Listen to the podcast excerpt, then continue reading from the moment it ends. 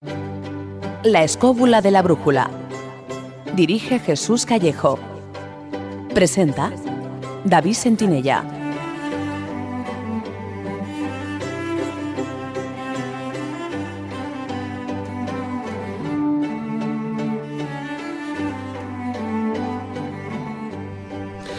Buenas noches amigos, ¿qué tal estáis?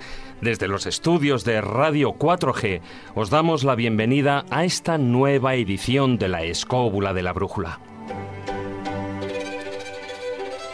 Esta noche vamos a dedicar el programa a las desapariciones históricas, Personajes conocidos que un aciago día desaparecieron bajo extrañas circunstancias y de los que no se ha vuelto a saber su paradero. Algunos de estos casos están bien documentados, otros están envueltos entre leyendas y folclore, pero de lo que no cabe duda es que no se trata, por desgracia, de hechos aislados. Las misteriosas desapariciones de personas han tenido lugar más a menudo de lo que se cree. ¿Dónde fueron a parar? ¿Qué explicación tiene su desaparición? A lo largo del programa y de las secciones veremos algunos ejemplos de estas desapariciones históricas.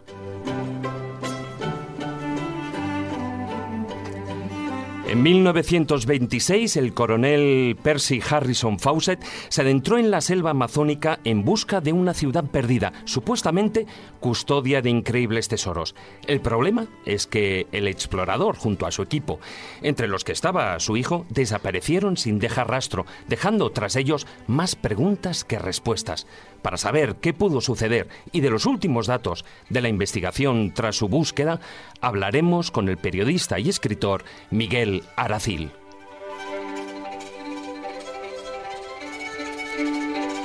En la sección de Ciencia con Conciencia, Carmen Fernández nos hablará de las últimas investigaciones, de los esfuerzos por parte de equipos de ingenieros y científicos para conseguir la invisibilidad.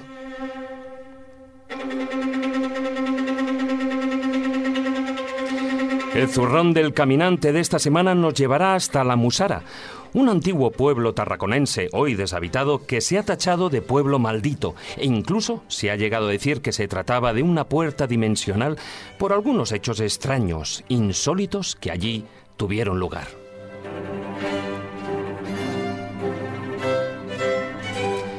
También contaremos con la sección de El Crononauta, en la que Guillermo Díaz viajará en el tiempo hasta la fugaz República Africana de Biafra para conocer al conde von Rosen, un héroe casi olvidado que por cuestiones de intereses ocultos se ha convertido en uno de esos casos de desapariciones interesadas en los libros de la historia. Y terminaremos el programa con los cuentos de Callejo y sus moralejas. Dos interesantes horas las que tenemos por delante en las que contaremos con Álvaro Calero en la parte técnica.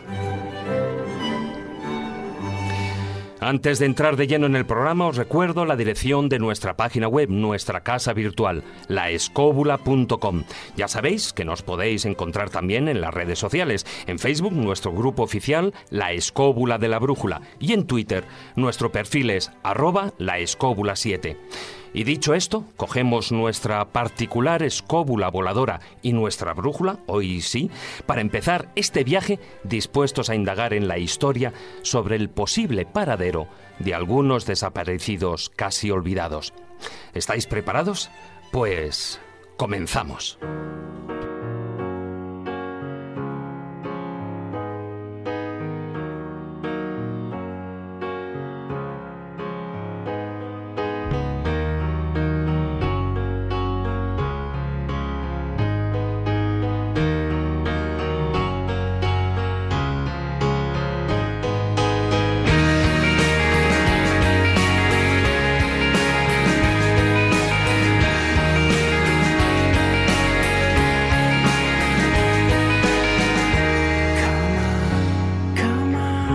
Cuando se habla de desapariciones misteriosas, enseguida nos viene a la mente nombres como el Triángulo de las Bermudas, el Mar de los eh, Sargazos o también el Mar del Diablo, donde a lo largo del tiempo se ha venido produciendo la desaparición inexplicable de decenas de barcos y aviones. Pero existen otras desapariciones cuyos protagonistas son personajes notables, con nombre y apellidos, personas que cierto día desaparecieron de la faz de la tierra sin dejar rastro y cuyo final ha sido dudoso y enigmático. Algunos casos nunca han llegado a aclararse o han tardado décadas en resolverse el misterio. En otras ocasiones se trata de personas anónimas, pero que se hicieron famosas debido a las oscuras circunstancias de su desaparición. ¿Qué fue de todos ellos?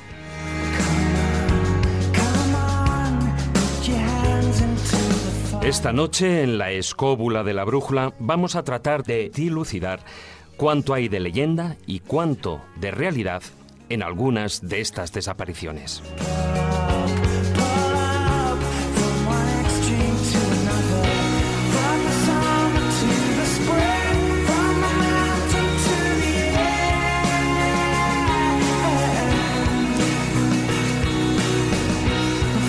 Bueno, y vamos a presentar, bueno, pues aparte del equipo, porque hoy, Jesús, muy buenas noches, estamos medio cojos. bueno, tenemos aparte del equipo ahí haciendo las Américas, eh, casi desaparecidos, volverán a aparecer en el próximo programa, pero bueno, somos pocos en este caso en físicamente en el estudio, pero otros cuantos que tenemos al, al otro lado del teléfono que dentro de poco se manifestarán. Hoy un caso, bueno, un tema muy inquietante, el tema de los desaparecidos, personajes conocidos, desapariciones misteriosas, cuanto menos yo creo que en todos los ámbitos, en todos los terrenos y en todas las épocas. Sí, eh, yo creo que es un tema aparentemente manido, muy tocado, ¿no? Lo de las desapariciones misteriosas, pero solo hemos centrado más en desapariciones históricas, porque, como tú decías en la introducción, yo creo que la idea es rescatar un poco del olvido a personajes, algunos célebres, otros no tanto, que han desaparecido de manera misteriosa, pero sí que en algunos casos se ha rescatado sus cuerpos, sus aviones, o por lo menos hemos seguido las pistas para saber qué pudo ser de ellos. Aún así, siguen teniendo una aureola de misterio, porque solo desde la edad moderna hasta ahora, fíjate, desde John Cabot, por ejemplo, o los hermanos Corderreal, hasta el último, Steve Fawcett, por ejemplo, citar a alguien conocido, alguien que hacía récords y que luego precisamente haciendo un récord desaparece en la inmensidad o bien del océano, o bien de una jungla, o bien en el desierto, yo creo que son de esos personajes que hay que reconocer por su valor, por su intrepidez, a veces por su estupidez, porque hacen cosas que no hacen los demás y eso les puede costar bastante caro. Buenas noches, maestro Juan Ignacio Cuesta. Hola, muy buenas noches. Hablaremos más de personajes, pero claro, tras todo ello también hay una serie de teorías que se vienen esbozando, bueno, desde yo creo desde el primero de esos casos, de esas desapariciones.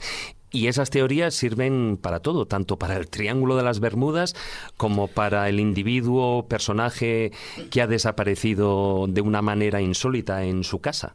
Bueno, hay muchísimas formas de desaparecer o no de desaparecer. En el caso concreto que citas del Triángulo de las Bermudas, ya sabes perfectamente que el tema está muy cuestionado Desde y que hay teorías de todo tipo.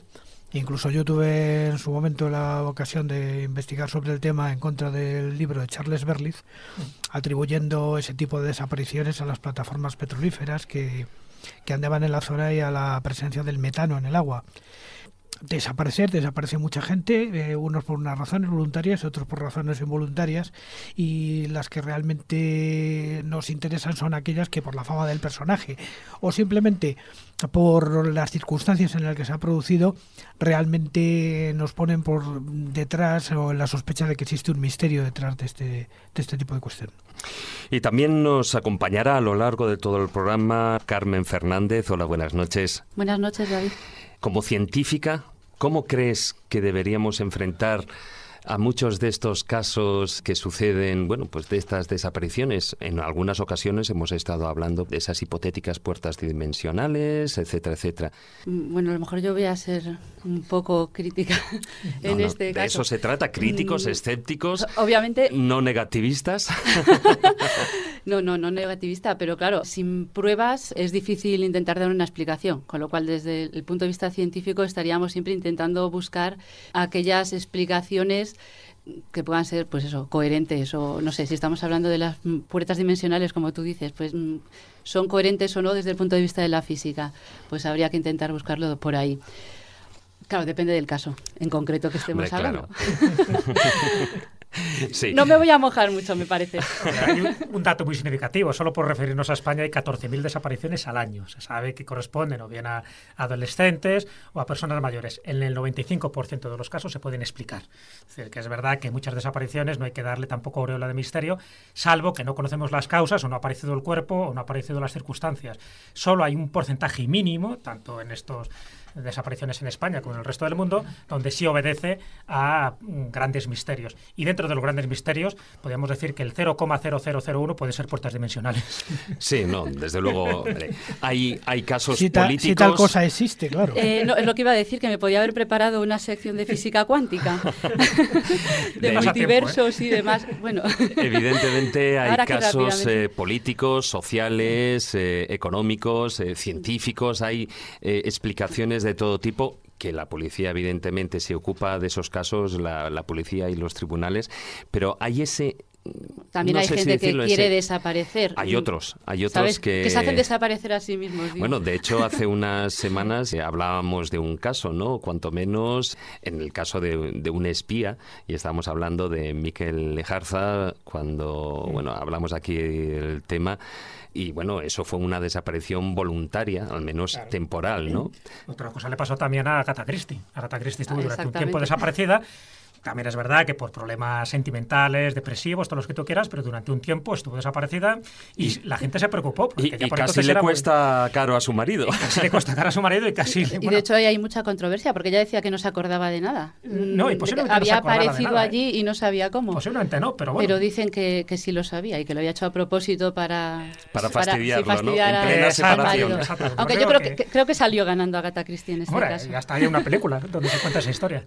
Sí, pero hoy, bueno, vamos a hablar de esos otros casos, eh, ese 0,5% tal vez de casos que tras investigaciones, tras innumerables pruebas, no se ha encontrado una explicación plausible al fenómeno de la desaparición. Y bueno, una vez hechas aquí las presentaciones en el estudio, vamos con nuestro primer invitado para hablarnos de uno de los casos más interesantes de desapariciones históricas que han tenido lugar.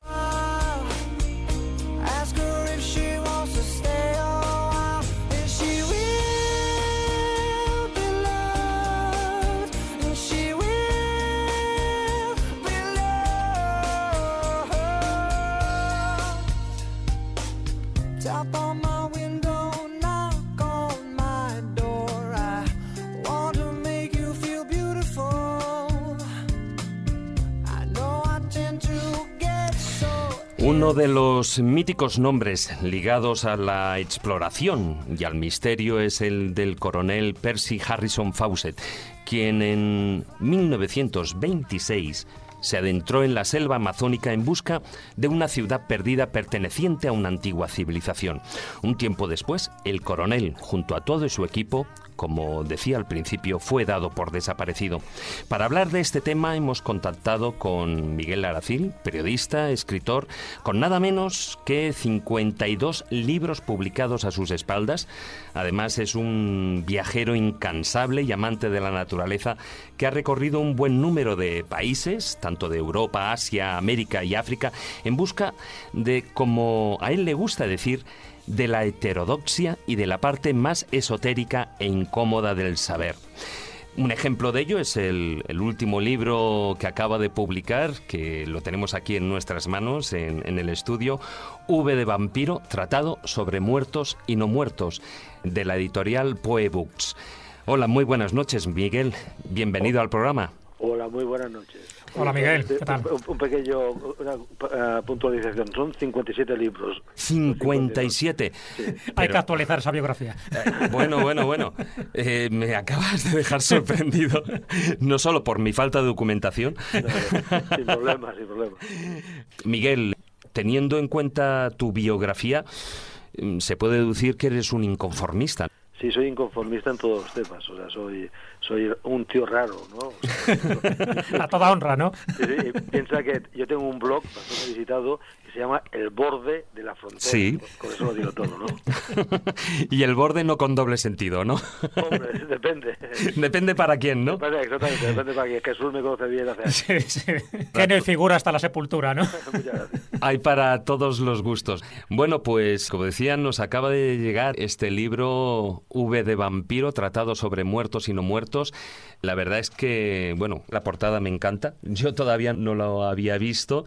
Creo que en este libro llevo a, las, estas páginas una serie de, de vampiros, lo vamos a decirles vampiros, aunque no dejan de ser una serie de asesinos, que son apenas conocidos, pero que curiosamente se, eh, se comportaron como vampiros y fueron, estuvieron, estuvieron a la altura del vampiro de Düsseldorf o u otro, o la Enriqueta Martí, mi paisana, que nada más que, que de vampira nada, era sencillamente un ser degenerado a, a, a, o sea, a las órdenes de la altísima burguesía catalana, catalana, la misma que la asesinó para que no hablara, ¿no? Pero además es curioso para los aficionados al vampirismo porque verán que de estos modernos vampiros que fueron condenados una vez eh, cogidos por la policía está la foto de cada uno, que es algo bastante difícil. Creo que no hay ningún libro en español, en castellano, donde se dé una lista de, de estos vampiros modernos con la fotografía de cada cual, ¿no? Bueno, ahí tenemos también el conocido, evidentemente, como el vampiro de Düsseldorf, eh, y ya hemos mencionado a la vampira de Barcelona, el, por supuesto... El Lugosi todo, español. El Lugosi español, ¿no? Sí. Ese, ese Drácula español. Exactamente. Eh, esta, este tema, que ya lo toqué en un libro mío más, más anti, anterior, Vampiros, Sangre, Muerte y Pasión, de editorial Bastet, con vez de uh -huh. Barcelona, la editorial de los gatos. Es, o sea, es, es, lo hice también por patriotismo, ¿no? Para demostrar que esa inferioridad que demostramos delante de los yanquis, o bueno, a, día de hoy hasta de, delante de Andorra, ¿no? Porque tenemos, somos así, eh, que, o sea, hemos de pensar que cuando se hizo la película esta, película olvidada, yo la vi, tengo la suerte de tener una copia, de, se hizo una, por las noches una, una, una edición de, del Drácula, eh, que se hacía de noche con un actor español y los demás hispanos y hispanoamericanos, y, de día rodaban eh, Bela Lugosi con, con la jet set de aquel momento. Cuando se pasó la, eh, además la hacía con un presupuesto bajísimo la edición española. Y cuando se pasó delante de los críticos la gente los críticos dijeron que la versión hispana como le llamaban era 50 veces mejor que la edición yankee que yankee es mucho decir porque Bela Lugosi hablaba en inglés como los indios no o sea a veces lo habían hasta de doblar. Pero bueno entonces la cuestión es que o sea de cara a, a, al patriotismo para decirlo de alguna manera siempre hace ilusión ver que eh, la edición que se hizo en, en, castellano fue mucho mejor, hasta el punto de que la rinconaron. De hecho, la, única copia original que se sabe seguro y que se emite, supongo que también por razones políticas, está en la, en la, en la cinemateca eh, principal de La Habana, en Cuba, ¿no? Es un, dato curioso que es, bonito recordarlo. Bueno, en el libro, como decíamos, haces todo un repaso a lo largo de la historia sobre el tema del vampirismo a todos los niveles, pero sabemos que eres un especialista en el tema del coronel Fawcett, has escrito artículos sobre el tema. Fawcett era militar, dibujante, teósofo, amante del misterio. Eh, la verdad es que fue un personaje tan enigmático como interesante. Sí, bueno, primero de todo, con todos mis respetos, yo que soy una persona que tengo una gran admiración por todo lo militar, con todo mi respeto lo voy a degradar un poco. Eh, si Fausten jamás llegó a, al, al, empleo de coronel. Claro, era teniente coronel, ¿no? Sí, llegó a teniente coronel y por pelos. Lo que sucedió una cosa, eh, cuando en los muchos años que Fawcett estuvo por Hispanoamérica, por Sudamérica, vio que el, el trato que, o sea, a la hora de, de tratar con políticos, con empresarios, eh, hemos de pensar que buscó sponsors con, con gran afán, y, bueno, y con militares, el, el, hecho de llamarse coronel eh, le daba un, un, cierto caché que no le daba el de llamarse de teniente coronel ah. y llegó al punto de a sus a sus mandos a, a sus mandos a sus superiores pedir que le ascendieran cosa que no logró porque se quedó con teniente coronel, porque el hombre dijo, mira, en estos países yo me pongo, bueno, no, no, ellos no llevan tres estrellas, ¿no? Pero dijo, bueno, me, pongo una y aquí me quedo tan a gusto y se quedó de coronel. Como tú decías, es, la gente se olvida mucho, de hecho la gente casi no, no, no lo sabe, hemos de pensar que Fawcett estuvo muy, muy influenciado por su hermano, por su hermano el escritor Edward Douglas Fawcett, que fue, bueno, o sea, eh, fue un novelista importante de su época y, y, tú, y por encima de todo fue un ocultista nato. O sea, su hermano, Edward Douglas Fawcett, influyó mucho en, su hermano pequeño, en pequeño, ¿no? El teniente coronel Fawcett.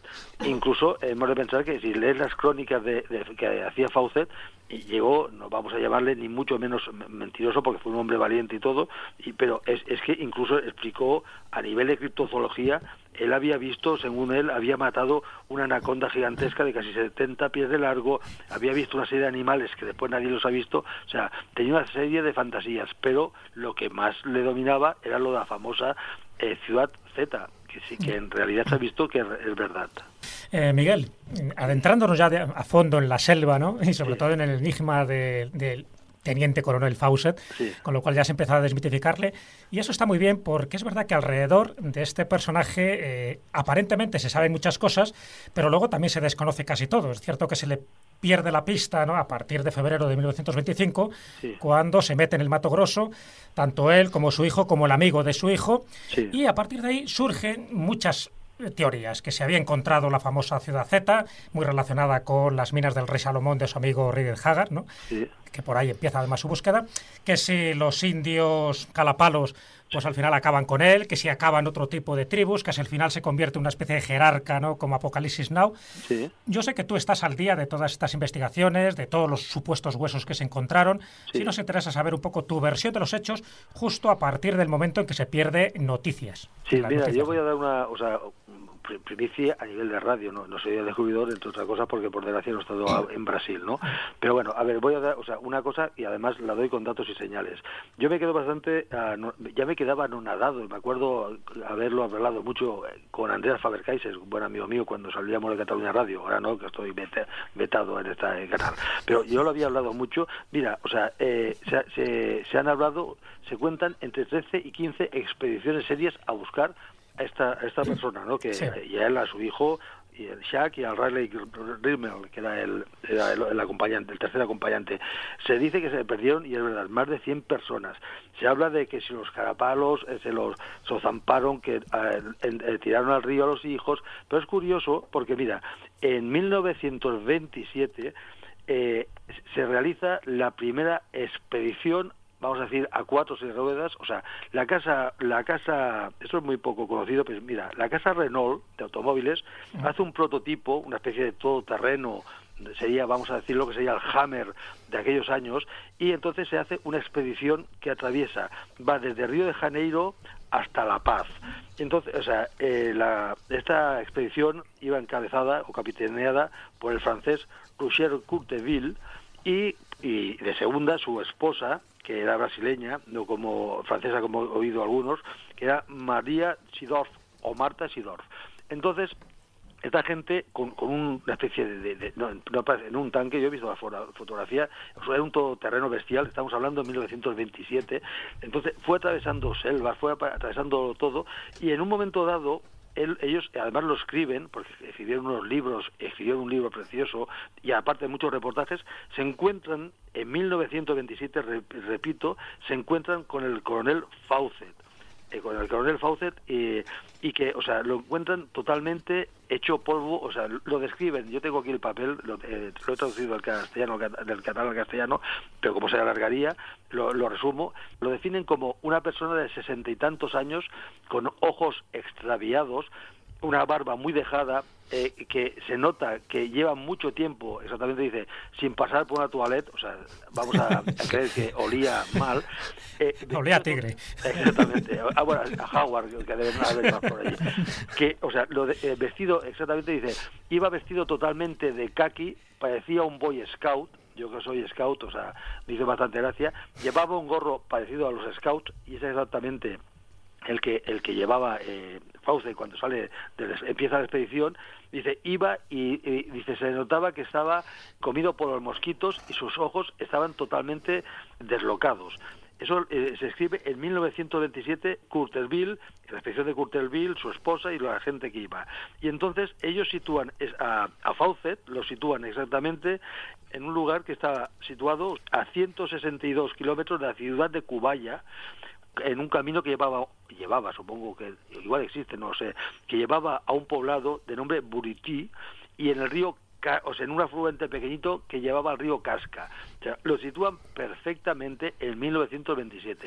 Oye, Miguel, se dice que en aquella época, y creo que eso aparece en, en estos escritos de Cutterville, que Fawcett parecía paludismo. Sí, sí, exactamente. Parecía paludismo y se le veía, la, una de las personas que iban eh, en este grupito lo describe como una persona afectada del paludismo y además totalmente perdida, ¿no?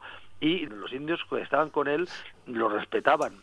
Hay una de las leyendas, porque no dejan de ser, esto es verdad, pero una de las leyendas dicen que a él lo, lo enterraron por ser mayor mientras a sus hijos lo, eh, a, su hijo y al compañero lo tiraron al río por ser jóvenes no pero lo que está claro es que cuando se le da por, por unos dicen que se lo han comido otros que otros que, que a raíz de su tendencia hacia la teosofía ha montado una especie de Arcadia feliz pues no, o sea, en 1927 lo, lo, ven por allí, lo ven exactamente en esta zona que he comentado, en la zona del río Casca, y lo ven allí eh, afectado de paludismo, dando vueltas y, eh, y esta gente que lo ve, lo, poco después, 15 o 20 días después, lo, lo, notifica a un grupo de cazadores y a unos mineros que conocen la zona. Y, eh, y uno de los cazadores, que era una especie de, de guay hunter de aquella época, una vaca sagrada de los cazadores blancos, eh, dice, le dice tranquilamente, dice, sí, sin duda es Fawcett. Por lo tanto, en aquella época, dos años después, o sea, en el 1927, a final del 27,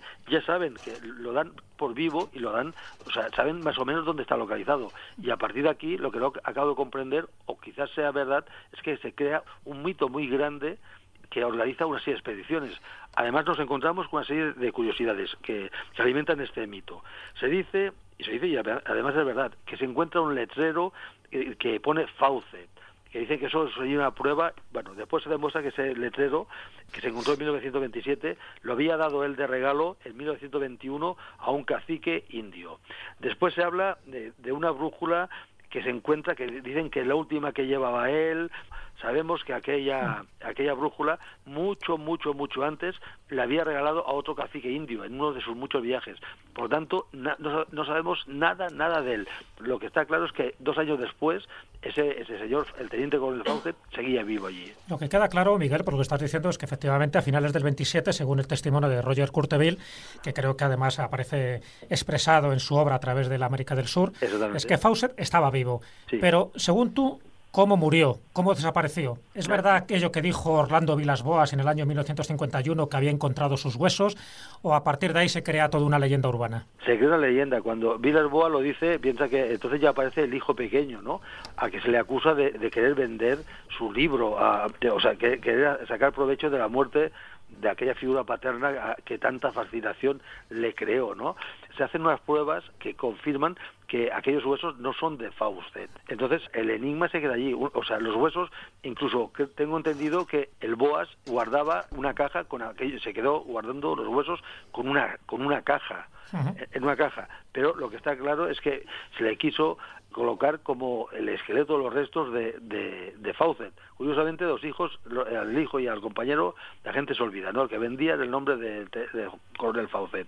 Entonces, no hay ninguna prueba, que, ninguna prueba que avale tan siquiera, incluso, o sea, la, la muerte de él, incluso creo recordar y creo no equivocarme que no hace muchos años se hizo un reportaje en la televisión rusa que costó bastante estuvieron entrevistando a los carapalos a los indios, lógicamente los descendientes, porque tenían presente aquello y aseguraron lo que habían asegurado ya años antes a un investigador y explorador escandinavo, pero a los rusos les vuelven a asegurar que se acordaban, o recordaban porque les habían contado, había una tradición oral, que se habían hablado de aquel hombre blanco de barba, que era Fawcett, que iba acompañado de dos jóvenes, el hijo y el, y el compañero Riley, y que habían estado allí, habían estado tranquilamente, se habían intercambiado regalos y que les habían dicho que no siguieran el rumbo, el rumbo que, marcado que llevaba Fawcett, ya que se encontrarían con unas tribus muy belicosas. De hecho, Miguel, yo creo que fue en el año 1928 cuando se hizo una expedición famosa que tuvo por nombre, bueno, que se la conoció como el Club de los Suicidas, donde el comandante George Diot le dijeron que, bueno, pues que un grupo de indios le había asegurado que Fawcett y bueno, y junto con estos, con el grupo que iban, pues habían sido asesinados por una de estas tribus muy bélicas. Sí, incluso le dijeron que había sido cinco días después de salir del poblado, porque iban contando eh, aquella gente, lógicamente son gente de naturaleza, gente que están tiene unas facultades a nivel de, supervivencia muy superiores a nuestras, iban contando las fogatas que hacían eh, hacía Fawcett y, sus compañeros y por cada noche de acampada y contaron cinco, con lo cual dieron, dijeron que se habían llegado a apartarse o avanzar cinco días y allí desaparecieron. Pero hemos de pensar que eh, después se organizan otra serie de expediciones y algunos van recogiendo, porque de las muchas que se han hecho, van recogiendo testimonios muy diferentes. E incluso hay muchos, eso es lógico, muchos de estos exploradores lo que buscan es la fama. Se va difuminando todo de una manera, creando una, una historia. Creo recordar que en uno de, la, de los números de la revista Mundo Desconocido se publicó un reportaje sobre los huesos de Fawcett y en una charla, y ahora tengo yo una ficha aquí, se habló que Roger de Corterville, cuando acabó la expedición, envió su obra, una vez editada, aquí eh, a través de la América del Sur, eh, un libro precioso con una burrada de, fotos, envió a toda la gente que, le había ayudado, le envió información, aparte de algún ejemplar y todo, y entre ellos estaba a un, a un oficial que lo había ayudado en esta expedición por Amazonas, concretamente el teniente Luis Moreira de Paula, que cuando lo recibe ya es capitán. Entonces, lo que es raro que un oficial de selva, o sea, de selva me refiero eh, que vivía, que está, tenía eh, destinado en plena selva, no organizara algo para buscarlo. O, o sea, lo que me lleva a, la conclusión o a, la hipótesis de que primero no le dieron mucha unos no le dieron mucha importancia porque lo tenían localizado y lo daban, lo daban por una persona que se había perdido la razón y en cambio otros por otros quizás por razones más crematísticas quisieron crear un mito claro y utilizar su nombre exactamente bueno de todas maneras el mito del coronel aunque no lo fuera, pero ha quedado así. El mito del coronel Fawcett continúa y continuará incluso en el hipotético caso que se llegaran a encontrar sus huesos. Miguel Laracín, muchas gracias por haber estado con nosotros aquí en la escóbula de la brújula. Pues un placer y solamente una, una puntualización. En los huesos no creo que se encuentren nunca, pero esas ciudades que buscaban, sabemos que hace apenas dos años se han descubierto restos de unas ciudades gigantescas en el Amazonas. Sí, sí, sí. No iba desencaminado, Fauce. No, no, algún día ya abarcaremos ese tema porque además eh, todo lo que es la selva amazónica tiene muchas, muchas sorpresas todavía por darnos. Un abrazo, Miguel. Otro para vosotros. Vale, hasta luego, Miguel. Hasta luego.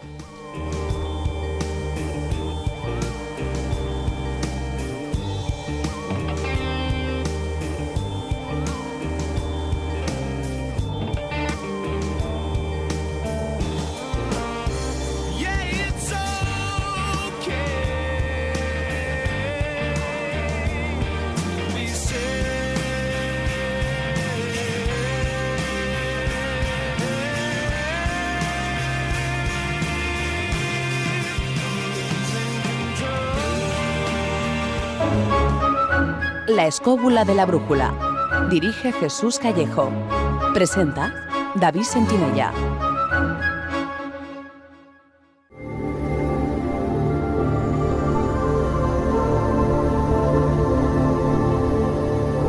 El zurrón del caminante.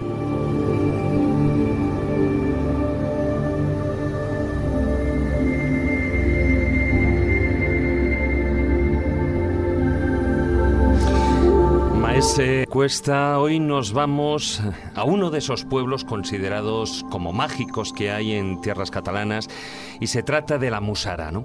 ¿Por qué tiene esa fama? Bueno, este es un pueblo del Baix Empordà, eh, la zona tarraconense, y efectivamente la Musara, un pueblo que está en ruinas actualmente, está relacionado con un montón de misterios que nos hablan de desapariciones misteriosas y de curiosas leyendas, como la de un, parece de Gerifalte, que se llamaba Cercos, que fue enterrado en el cementerio y fue sacado para ser fusilado y al ser fusilado parece ser que se aparece entre la niebla una bruja a la que se la fusila y también esta bruja les eh, genera una maldición a todos estos soldados. Pero fundamentalmente, si nos vamos a, la parte, digamos, racional del asunto, lo más probable es que la Musara se quedara deshabitado en su momento por el efecto de la filosera, que parece ser que atacó a todos los viñedos eh, en su día y que le llevó pues, por una cierta situación de pobreza, aunque claro, siempre hay quien dice que había pocas viñas en la zona y que por lo tanto eso no podía ser. Sí que es cierto que es un pueblo relacionado con brujas, relacionado con una serie de leyendas y con una serie de, de elementos, pero sobre todo con la desaparición de algunos personajes, que es lo que más le caracteriza a la, a la Musara, sí, porque desde el año 1956, creo que es la fecha en la que es considerado ya como un pueblo abandonado, aunque allí se va porque, bueno, y luego ya lo hablaremos, es también una, una zona donde hay varias vías eh, de escalada y hay varios, varias rutas y recorridos muy bonitos, eh, pero es a partir de ciertos hechos cuando empiezan a florecer esas leyendas sobre una piedra que hay en el lugar y sobre ciertas desapariciones que se van produciendo. Bueno, ahora hablaremos de la piedra de la Villa del Seis dentro de un poco porque creo que la desaparición más emblemática de la Musara hay que verla en el caso de Enrique Martínez Ortiz, el 17 de octubre de 1991, cuando va a recoger setas con dos amiguetes y de repente desaparece sin dejar rastro ninguno y, aparece incluso su coche con una medicina que él se tenía que tomar y no se la ha vuelto a contar a partir de entonces. De ahí es donde viene un poco la leyenda de que la Musara funciona una especie de puerta dimensional que luego se relaciona precisamente con esa piedra que dices tú, que está a la puerta de una masía en la zona, a la que le llaman a la piedra que conduce a la villa del 6 como si alguien que se colocara dentro de la piedra pasara a otro estado, a otro ¿Y por qué ese nombre paralelo? la villa del 6, pues, no del 7. Pues ni idea, la villa del 6.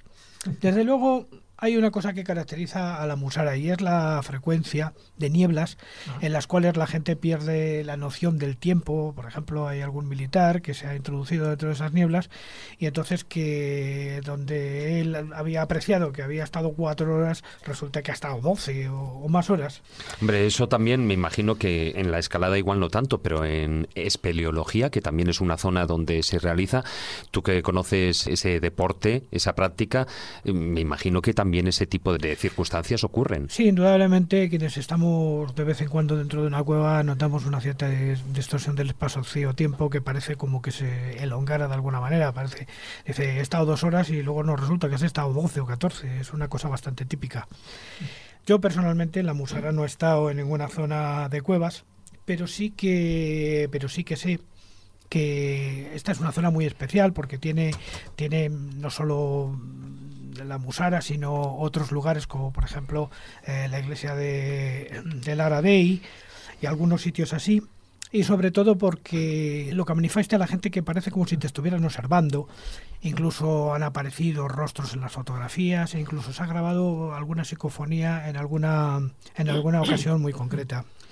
Sí, la verdad es que es una zona donde los grupos eh, de investigaciones sobre temas paranormales o psicofónicos, etcétera, pues suelen acudir a esa zona precisamente, en primer lugar, porque es un pueblo abandonado y en segundo lugar por toda esa historia, por todas esas leyendas que envuelven al pueblo. Efectivamente, y además porque se ha mm, constatado que allí en el pueblo eh, hay una serie de signos mezclados con las firmas de la gente que eh, pudieran tener que ver con ritos satánicos de algún tipo y se han encontrado también restos de ceremonias, eh, como si, digamos, la gente más, más relacionada con el esoterismo o, o algunas formas de la New Age fuera allí a realizar sus ritos. Sí, de hecho, vamos del pueblo quedan poquitas casas e incluso bueno pues hay lo que es en el interior de, la iglesia lo poco que queda de ella.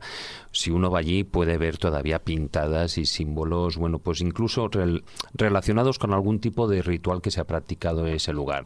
Incluso yo me imagino que, como ocurre con otros lugares de la geografía española, como por ejemplo con Ochate o así, ciertos lugares que están tan rodeados de misterio y que están en, la soledad del viento, pues ahí se producen este tipo de fenómenos o sea, me refiero a los fenómenos de, grupos de gente que van ahí a practicar y sobre todo, fíjate, hay incluso con relación a la Villa del 6, precisamente ese número que muchos aluden y que piensan que esa puerta dimensional, fíjate, pues solo por un número guarda alguna relación con el diablo. Bueno, eso ya sabéis que yo soy muy discutidor. Vamos, aquí somos muy escépticos al respecto. Eso de que el número 6 esté realizado Perdón, relacionado con el diablo.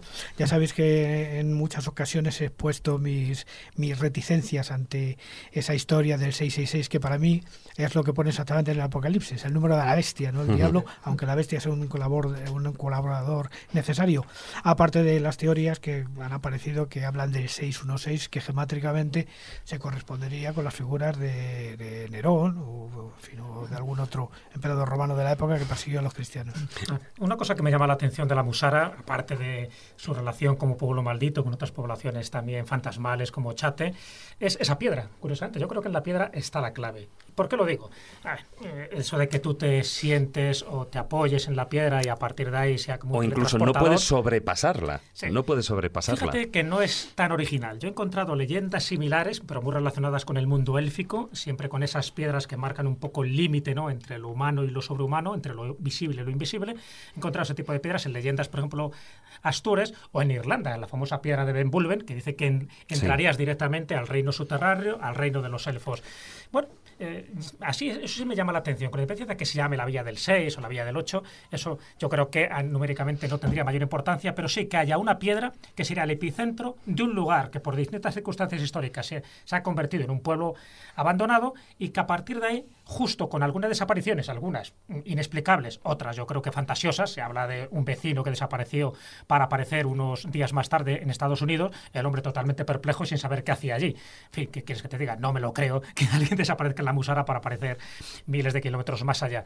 Todo eso es lo que ha hecho, igual que ha pasado con Echate, que haya una parte de verdad, de misterio, de desapariciones y una gran parte de fantasía para airear un fenómeno que en principio yo creo que no se justifica por datos históricos. No, yo no creo. Pero sí es cierto, pues eso, que están esas leyendas, que el lugar como ocurre en otros lugares así abandonados que tienen ese tipo de leyendas de desapariciones o de sucesos extraños, desgraciadamente inclusive diría pues que es punto de reunión de numerosos grupos los que más que el misterio les interesan otro tipo de digamos de artes entre comillas. llamado botellones. Sin duda ninguna y sobre todo que excita la imaginación de gentes capaces de en un momento dado hacer una construcción realmente eh, narrativa más que real alrededor de este tipo de sitios. Pues dejamos aquí el tema de la Musara, no sin antes bueno recordar que no solo está ese enclave de, ese punto de supuestas desapariciones, sino que además el lugar es precioso para caminar con ese zurrón del caminante. Hay una serie de rutas, la ruta del refugis, como la llaman, la ruta de los refugios, que vienen a ser 80 kilómetros que hay alrededor de todo lo que son las poblaciones de alrededor de Albarca, de Musara y Siurana. ¿no? Entonces, independientemente de estos lugares que estamos diciendo donde ocurren estas cosas, estos itinerarios merecen la pena hacer porque, bueno, pues hay bosques, barrancos, eh, en fin, pueblos abandonados y no deja de ser, pues como nos gusta aquí también, toda una aventura.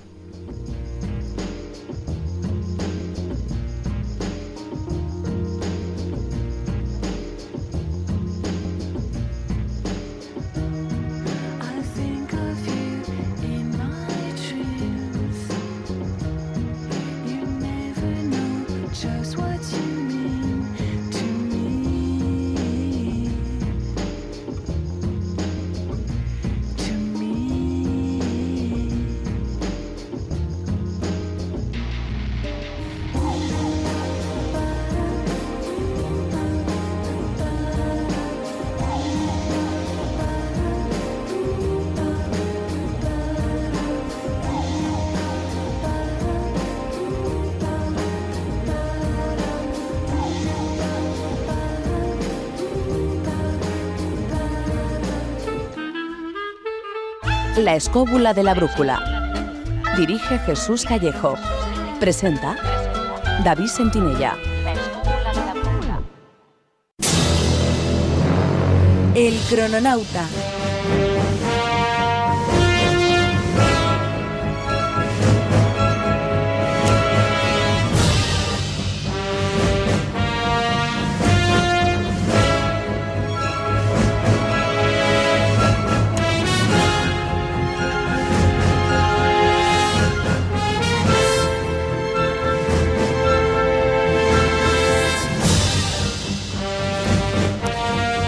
Vamos con, y vamos, como decía, con otro caso de, de, curiosa desaparición. En este caso, bueno, pues no se trata de una desaparición física así extraña, pero sí que hay, hablaremos de esos intereses ocultos para que se produjera esa desaparición interesada en los libros de historia, como decía. Hola Guillermo, muy buenas noches. Buenas noches, David y compañía. Para empezar, ¿dónde estás hoy? Pues hoy no me he ido muy lejos porque estoy en el año 1970 en Nigeria. Ya eso no es estar lejos. Creo que se refiere al tiempo, no a la localización espacial. ¿eh? lo que pasa? Que es que cuando me voy muy lejos me mareo. Bueno, esta vez me he venido cerquita. hay mucho mosquito, ¿eh, Guillermo? Mucho mosquito. Hay bueno, mosquito. Me creí que era un gorrión uno, pero no, no, era un mosquito. De hecho, no hacen aquí en Nigeria, hacen flap, flap, flap. Bueno, eso eh, será por el calor. Sí, es por el calor, es por el calor. Y bueno, pero vamos, está bien, está bien. Lo único que ocurre es que acaba de terminar, acaba de firmar su rendición el pequeño y corto en el tiempo estado de, Biafra. Ah, claro. Claro, porque Biafra eh, fue una república, ¿no? Un estado independiente que duró, me parece que tres años. Sí, tres años y tres años y poco, y es precisamente el episodio que han pretendido borrar de nuestra memoria por la vergüenza que para Occidente supone todo lo que hoy vamos a contar, y entre ellos también se buscó la desaparición de un héroe, de un héroe del que, del que os hablaré esta noche y con el que he podido estar un ratillo hoy, con lo cual tengo datos de, de primera mano. Todo un conde, ¿no? Un conde, según tú dices, aviador, noble, sueco y loco hay que estar un poco loco, ¿no? Para ir allí. Características. Sí, aunque, aunque hay quien opina que sueco y, loco es un pleonasmo, eh, en este caso, eh, dentro de los suecos incluso se le podría considerar un poco loco, el conde Carl Gustav von Rosen. Pero si os parece, ponemos a los oyentes un poco en, antecedentes. Sí, en situación. Efectivamente. Bien, Nigeria. Primero, Nigeria, todo el mundo más o menos hace una idea de dónde está, en el cuerno de, de, África, y es un país que tiene su origen, como todas las naciones de aquella zona africana, pues no tiene mucho sentido. Realmente está en el Golfo de Guinea, eh, los británicos invadieron esta zona para poder vigilar el tráfico de esclavos, hicieron una franja de seguridad, aunque solo les interesaba la costa, para evitar que los franceses se metieran en la zona y pues así se creó Nigeria.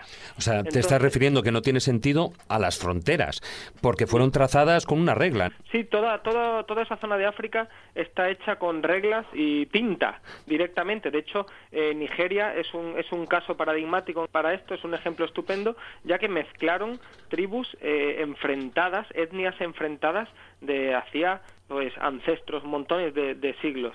Entonces, ¿qué ocurre? Mientras estuvieron los ingleses, pues eh, estaba todo más o menos en orden, ya que cualquier colonia pues está sometida a un férreo control desde, desde su metrópoli.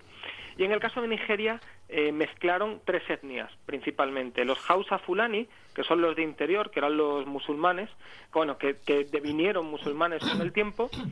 En la parte occidental están los Yaruba, de cristianos, y en la parte más costera los Ibos, que eran también cristianos. Que son los que declararon la independencia de Biafra, ¿no? Efectivamente. Los Ibos, además, habían gozado de todas las simpatías de los ingleses. Eran los más agradables, los más cosmopolitas, se volvieron cristianos, aprendieron inglés y se hicieron con algunas de las costumbres occidentales. Con lo cual, cuando en 1960 Inglaterra les da la independencia, un poco como que los Hausa, Fulani y los Yaruba les tienen ganillas por, por pelotas. Habían sido pelotas con los invasores y mm, empezaron a afilar cuchillos. De manera que en 1966, para colmo, los Ibos intentan un golpe de Estado, ya que el primer gobierno independiente de Biafra, tras, tras irse los ingleses, era muy corrupto fallan en este golpe de Estado y entonces viene un contragolpe de los musulmanes y establecen un gobierno en julio del 66, frente al que ponen como presidente al general Gowon. Gowon, que es un tipo carismático, y aquí empezamos a ver por qué Occidente mm, tapa esta historia, Gowon, un tipo agradable, goza de las simpatías de todo el mundo. Es el presidente más joven de África, eh, tenía 32 años cuando fue, cuando fue nombrado, y eh, a pesar de haber ocasionado una guerra civil, que es la que vamos a ver ahora, que tuvo un millón de muertos, el tío ha pasado la historia bien. de hecho, mejor que su, que su oponente. Cuando se establece este golpe de Estado, en pocas semanas los musulmanes, los Hausa Fulani, masacran a unas 30.000 personas, entre su mayoría mujeres y niños, de etnia Igbo, de la zona costera. Claro, 30.000 personas en dos semanas está bien, teniendo en cuenta que no hay muchas armas de fuego ni tienen un ejército potente, sino que muchos son a cuchillo. Con lo cual, un general, Ojukwu, proclama la independencia de Biafra. Estamos en el año 66, finales del 66. Entonces, ¿qué ocurre? ¿Cuál es el, mapa que se genera? ¿Qué se genera? Los biafreños se declaran independientes. Ojukwu con ellos a la cabeza. Ojukwu es un tío millonario y cree que puede financiar de su bolsillo una resistencia digna. Pero no cuenta con qué.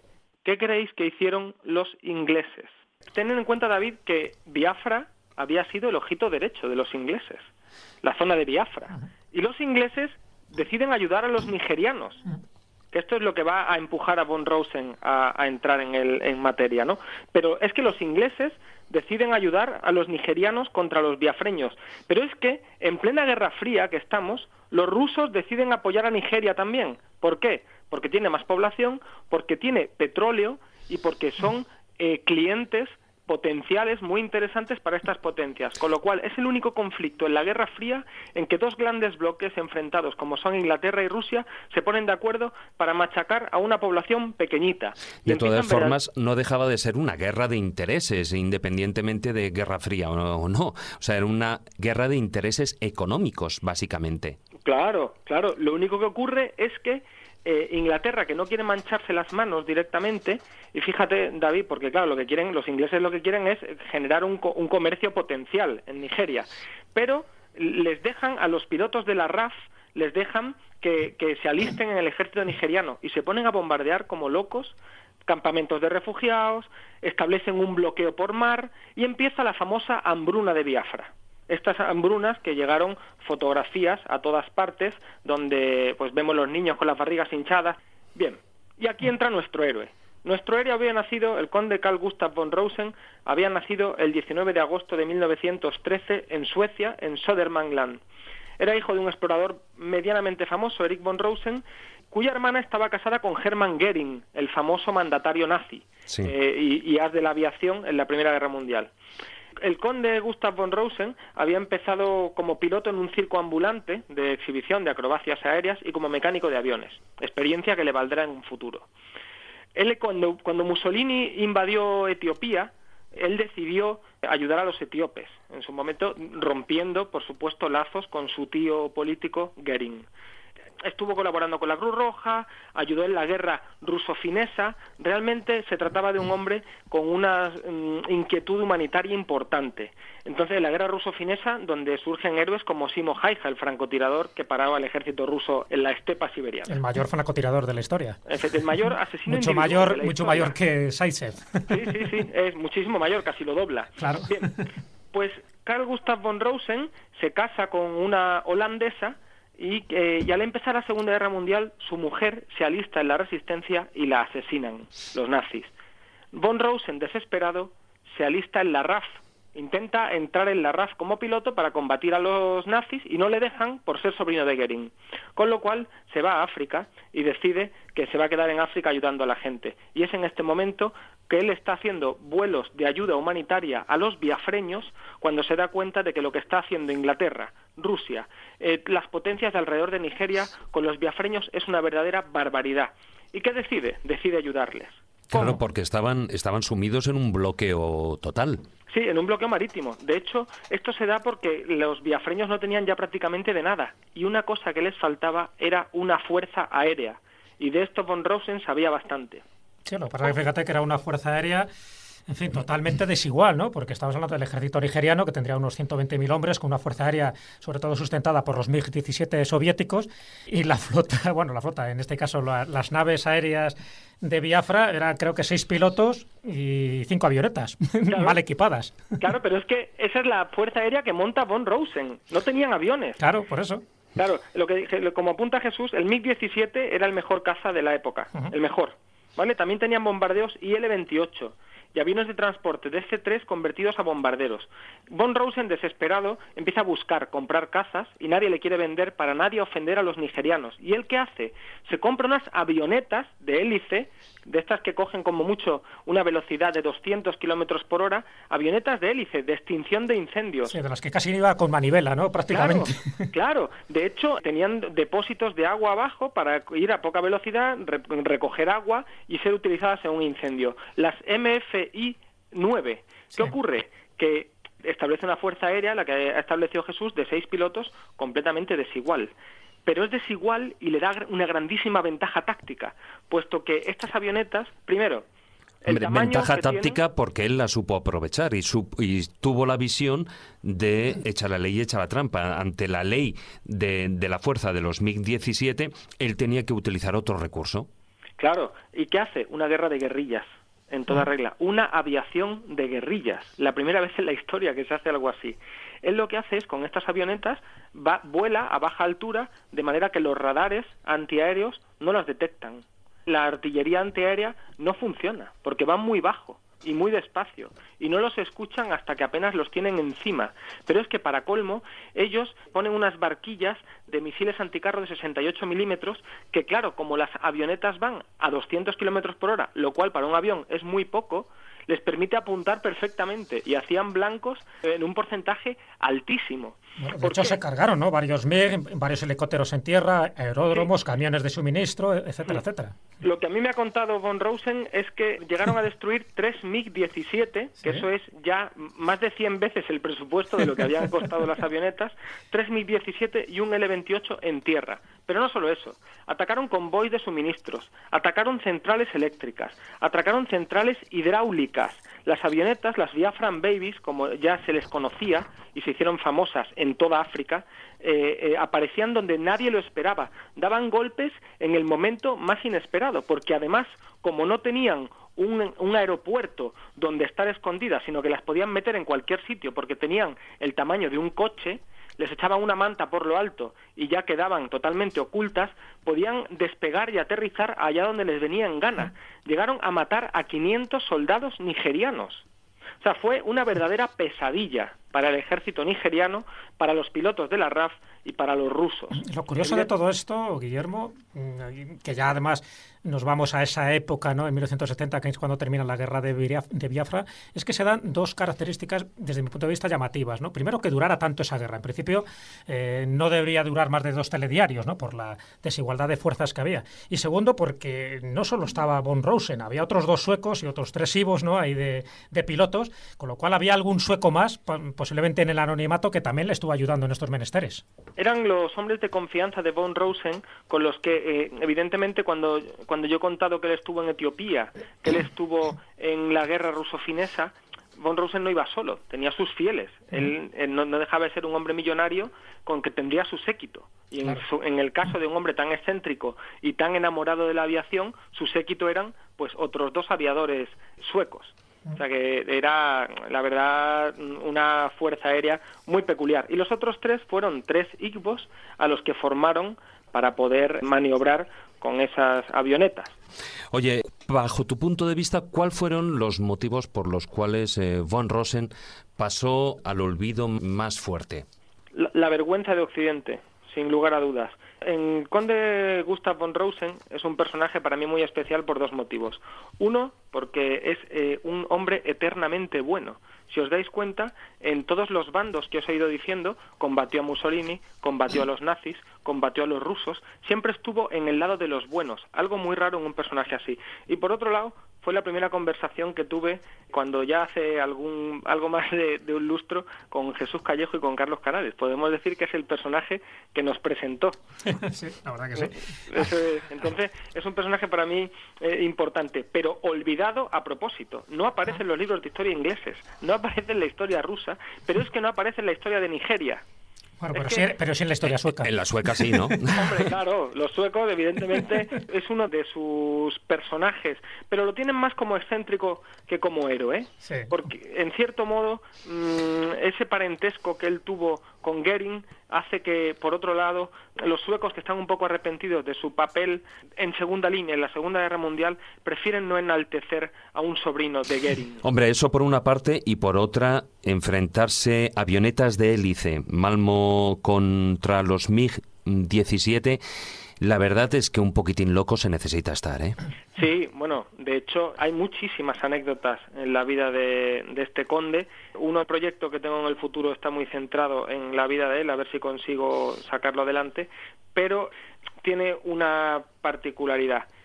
Mm, el final de Von Rosen, que aquí donde estoy no, pero vosotros ya podéis consultarlo, se producirá en 1977, el 13 de julio.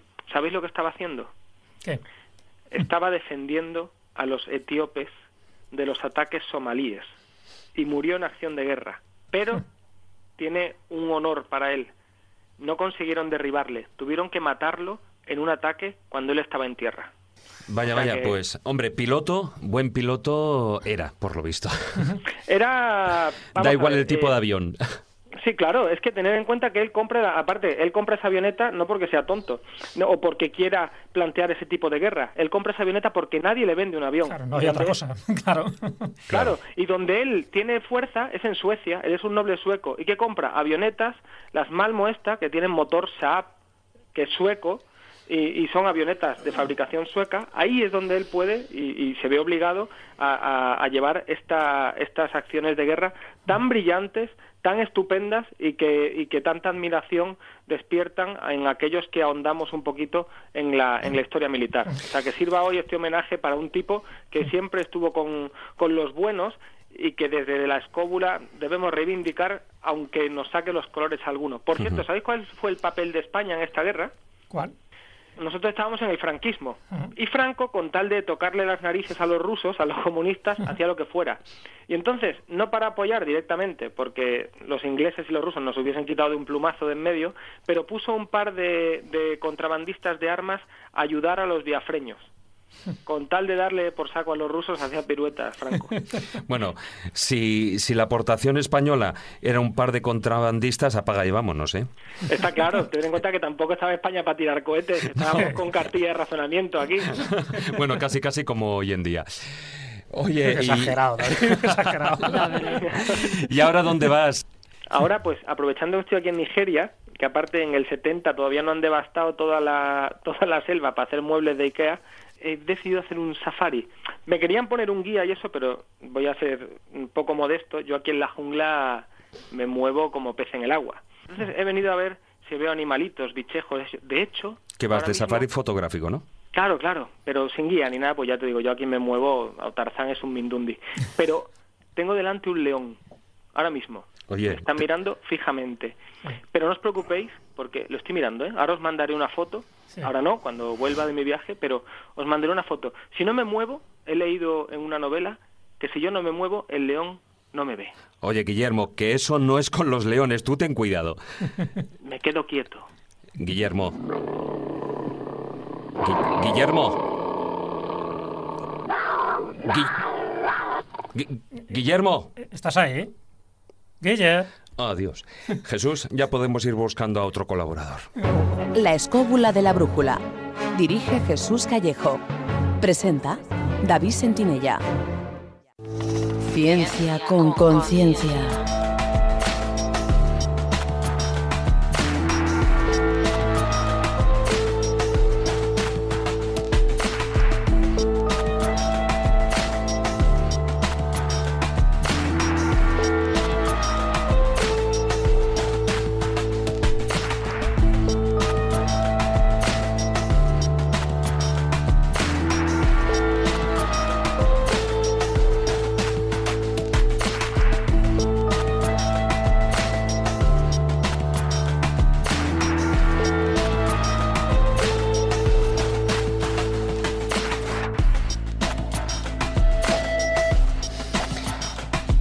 Carmen, que te tenemos aquí muy sorprendida entre leones,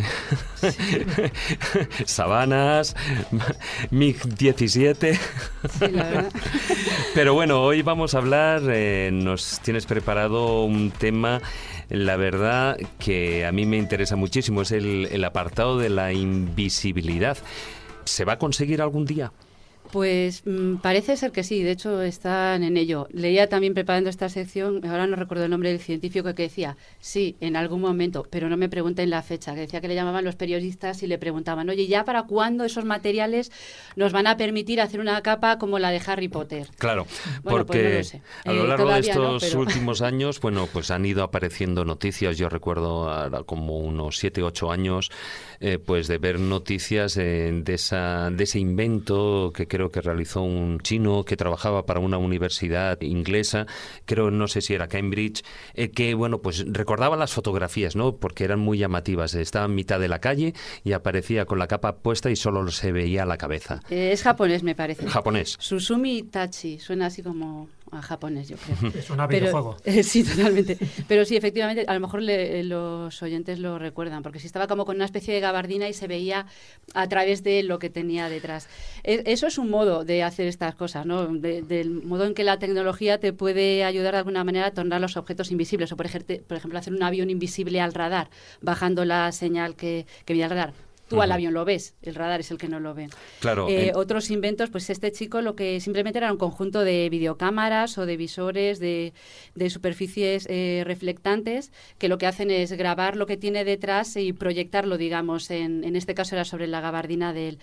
Esto se lleva haciendo muchísimo tiempo, ya pues desde los 90 eh, lo empezaron a hacer proyectos, imagino todos relacionados con defensa, claro, que se conocían como camuflaje activo y eran precisamente eso, proyectar una imagen. claro, porque hasta ahora, cuando se estamos hablando de invisibilidad, no no estamos hablando de invisibilidad real de un objeto, sino de sistemas a través, me imagino, de, técnicas ópticas de camuflaje. Exacto. O sea, esos son los primeros desarrollos tecnológicos que se hicieron. Intentar, yo qué sé, hacernos parecer un camaleón, digamos, que consigamos mimetizarnos con, nuestro entorno. De hecho, ya un proyecto, ¿no? Exacto, se llama Proyecto Camaleón. En el 94, Richard, eh, no sé cómo se pronuncia esto, Schwerger o algo así, fue el, el primero un poco inspirado en este tema, intentando hacer esos trajes miméticos, electro ópticos, digamos, porque ahí está la clave en las teorías de la óptica. O sea, en el fondo la clave está en la naturaleza de la luz. Veremos. Exactamente.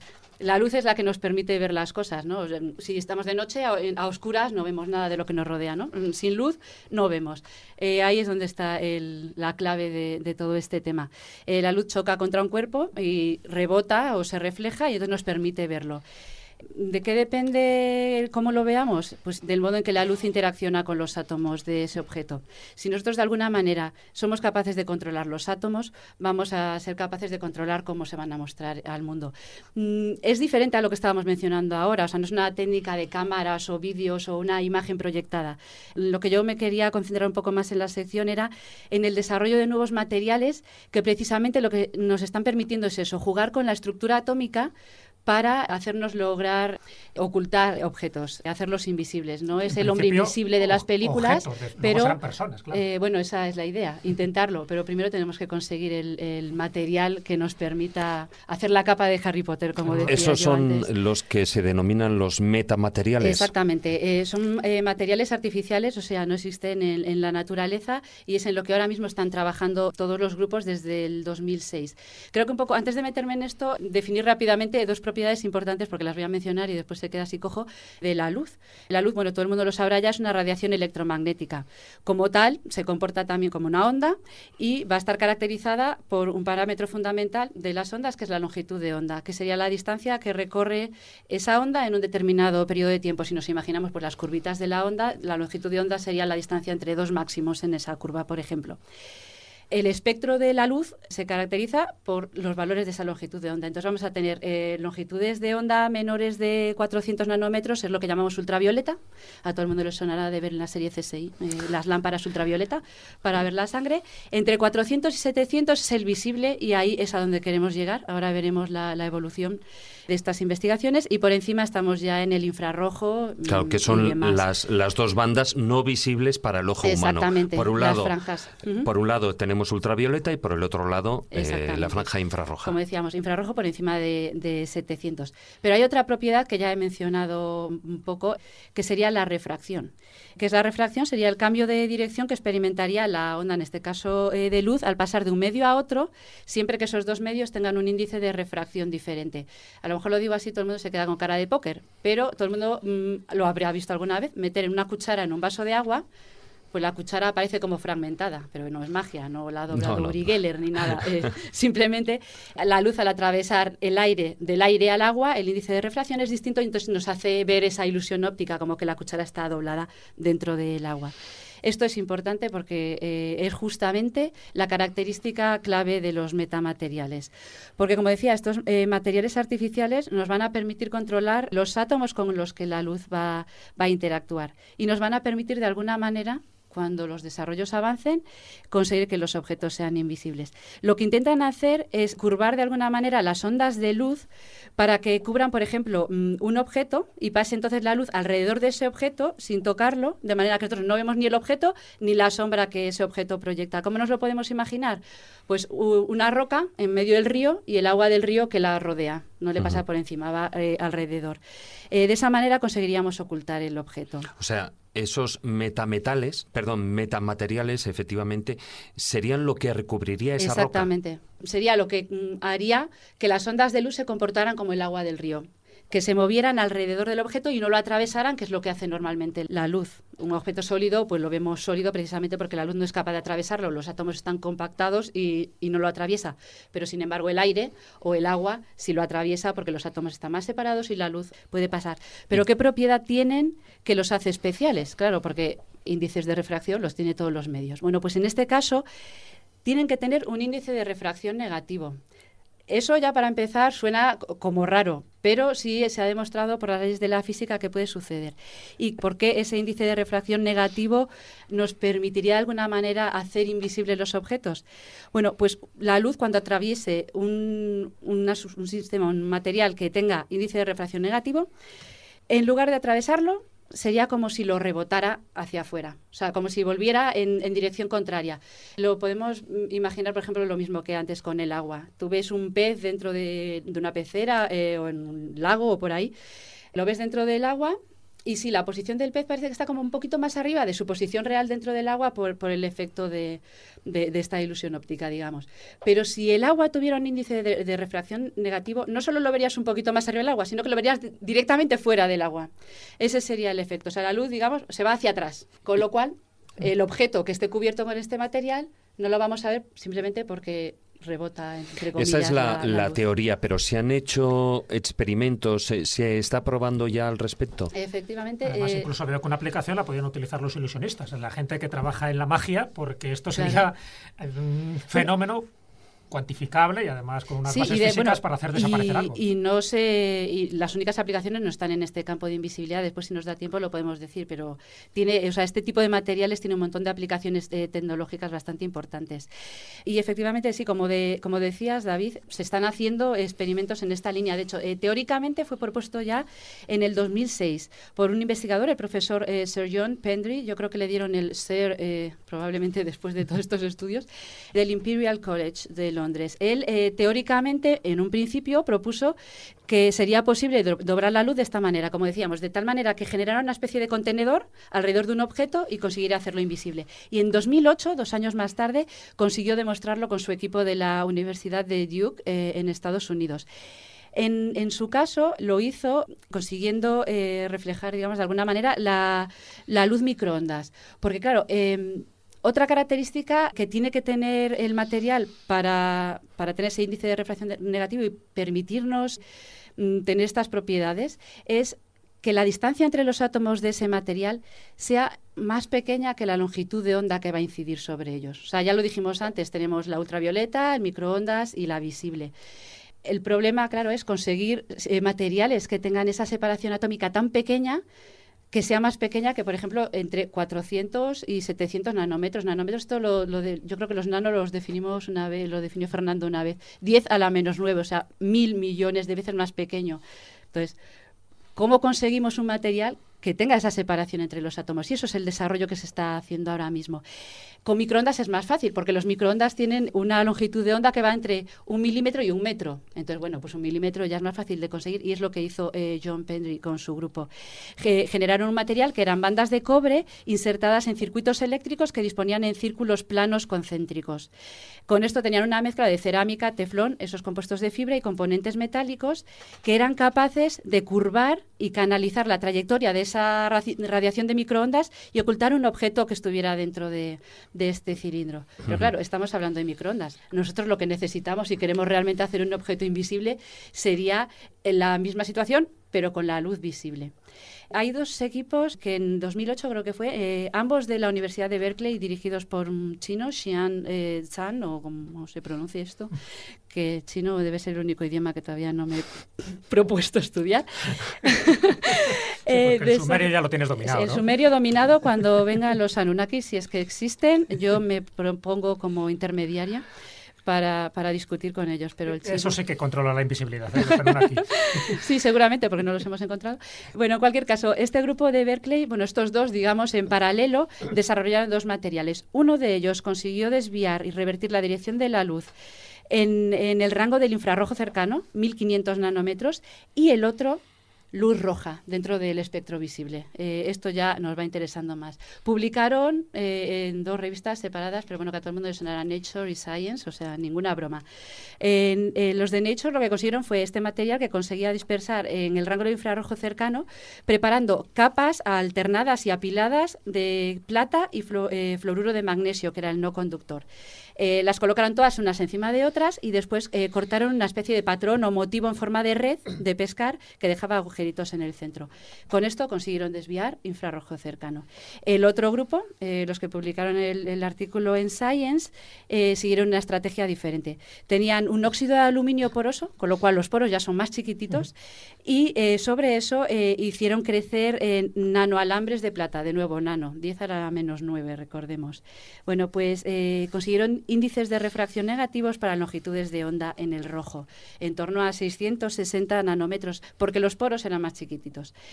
Pero de todas formas, eh, Carmen, estamos viendo un montón de investigaciones, pero parece ser como que todavía estamos un poquitín lejos. Estamos, eh, estamos eh, lejos, de, hecho. De esas capas de invisibilidad. sí, sobre todo si pensamos en una capa, mm, digamos, como digo yo, la, de, Harry, Potter, ¿no? porque pensemos que estos materiales, tal cual los he descrito ahora, son rígidos, son metálicos y son frágiles, se parten, o sea, no tienen la flexibilidad de una prenda de ropa.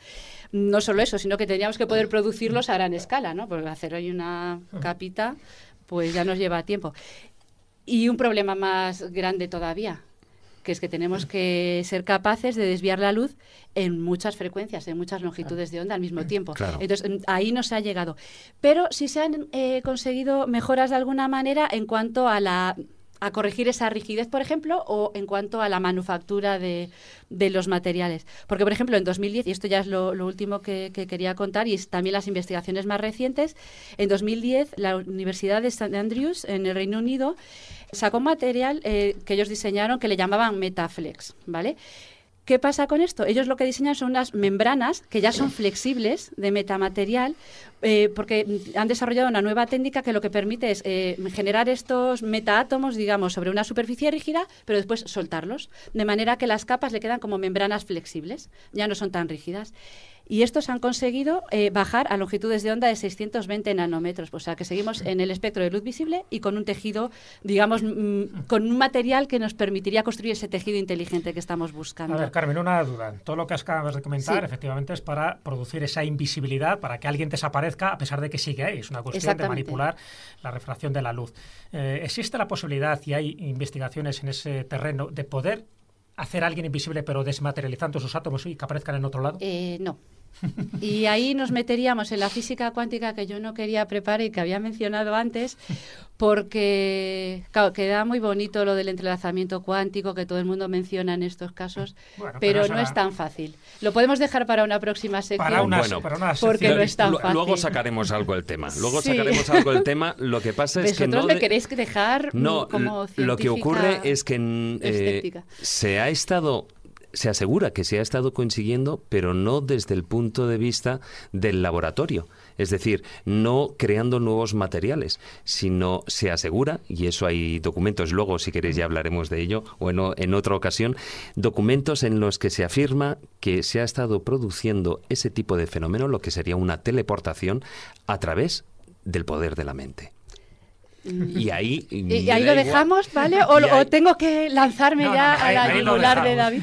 Pero es un campo. Pero es, muy interesante mm, porque, bueno, hay conceptos mm, de física que podrían o no explicar estas cosas, pero sí hay mm, bases físicas que no se cumplirían en este caso. O sea, el, hecho de desmaterializar y volver a materializar en otro lugar no está de acuerdo con eso tan manido, quiero decir, en estos casos del entrelazamiento cuántico, porque eh, las dos partículas no se mueven de sitio. O sea, las partículas que están entrelazadas, una está aquí, la otra en Tokio, por decirlo de alguna manera, han estado en contacto en algún momento Después se han separado y lo único que tú transfieres es el estado cuántico, pero no la partícula en sí, con lo cual no se cumpliría. No, yo en Star 3 este lo he visto y si lo dicen en Star 3 será verdad. Bueno, de todas maneras, ya lo hablaremos porque. Lo que digo es que me queréis dejar. traeremos documentación, traeremos documentación sobre incluso, pues. Eh, Haremos un experimento aquí en el estudio. ¿eh? Bueno, sí, intentaremos. Eh, le tocará a Álvaro. Haremos desaparecer a alguien, ya veremos. Utilizaremos a, Álvaro. No me mires así, Juan Ignacio. Álvaro. Que lo tenemos ahí eh, calladito al otro lado de la pecera. Ahora Juan Ignacio está saliendo por la puerta.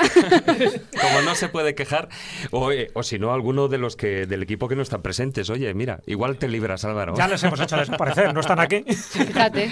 Pero bueno, sí, ya hablaremos de ese tema porque además eh, salió a la luz una serie de, de investigaciones, de documentos eh, que estaban, bueno, con el sello de Top Secret y estamos hablando del Laboratorio de Investigación de la Fuerza Aérea Norteamericana. O sea, es un tema para hablar largo la verdad y tendido. Que da mucho juego y sería una buena tertulia. Sí, a ver, yo ni quito ni pongo, yo sencillamente cito fuentes. Yo soy periodista, yo no soy científico.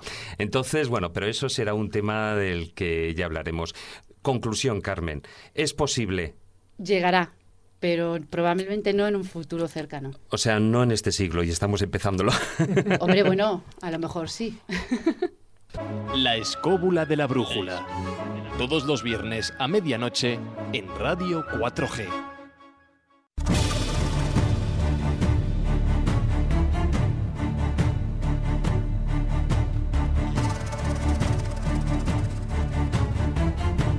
Comienza el filandón.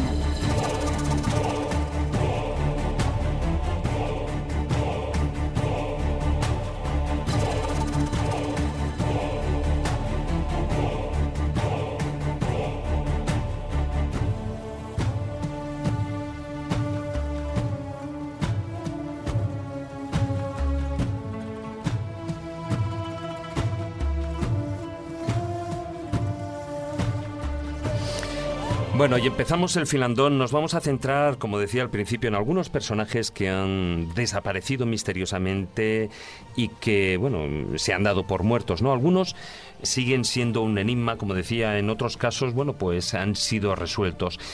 Por ejemplo, hay uno dentro del, amplio abanico de escritores y de músicos. Hay, antes se ha mencionado pues el caso de Agatha Christie, pero hay otro caso curioso y es el de Glenn Miller. De ese, mm, ¿se puede considerar un caso resuelto? Pues no está nada claro.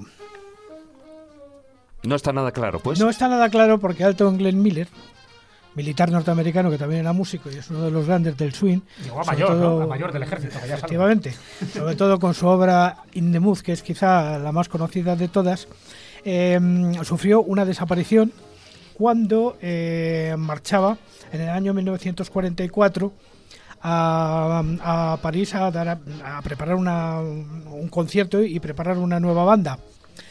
Entonces, eh, esta desaparición es realmente misteriosa porque no aparecieron los cadáveres de él y sí que aparecieron los de sus acompañantes. Entonces, él se supuso que no había muerto.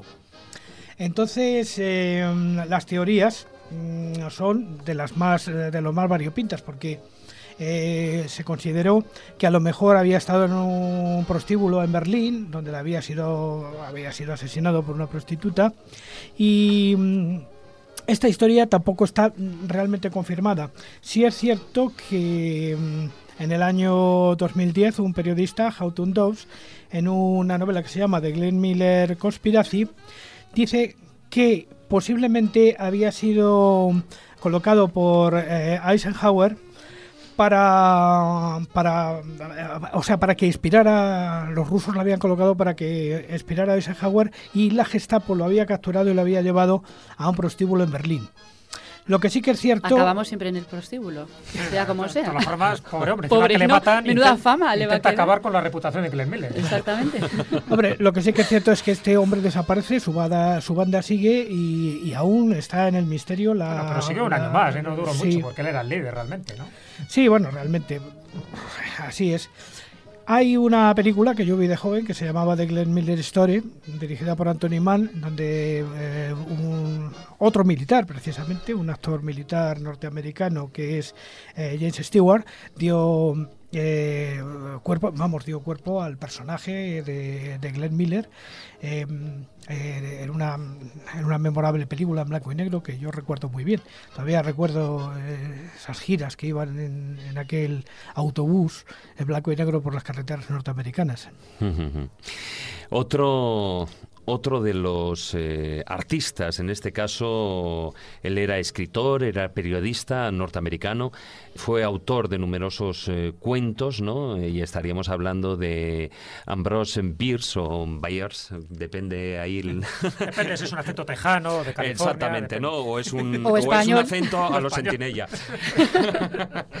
Pero sí es cierto de que, bueno, él fue famoso eh, entre sus obras por el Diccionario del Diablo, ese que publicó en en 1911, pero hay un momento en el que él se va de, Estados Unidos y se va a México y allí prácticamente es donde empieza el principio del fin. Sí.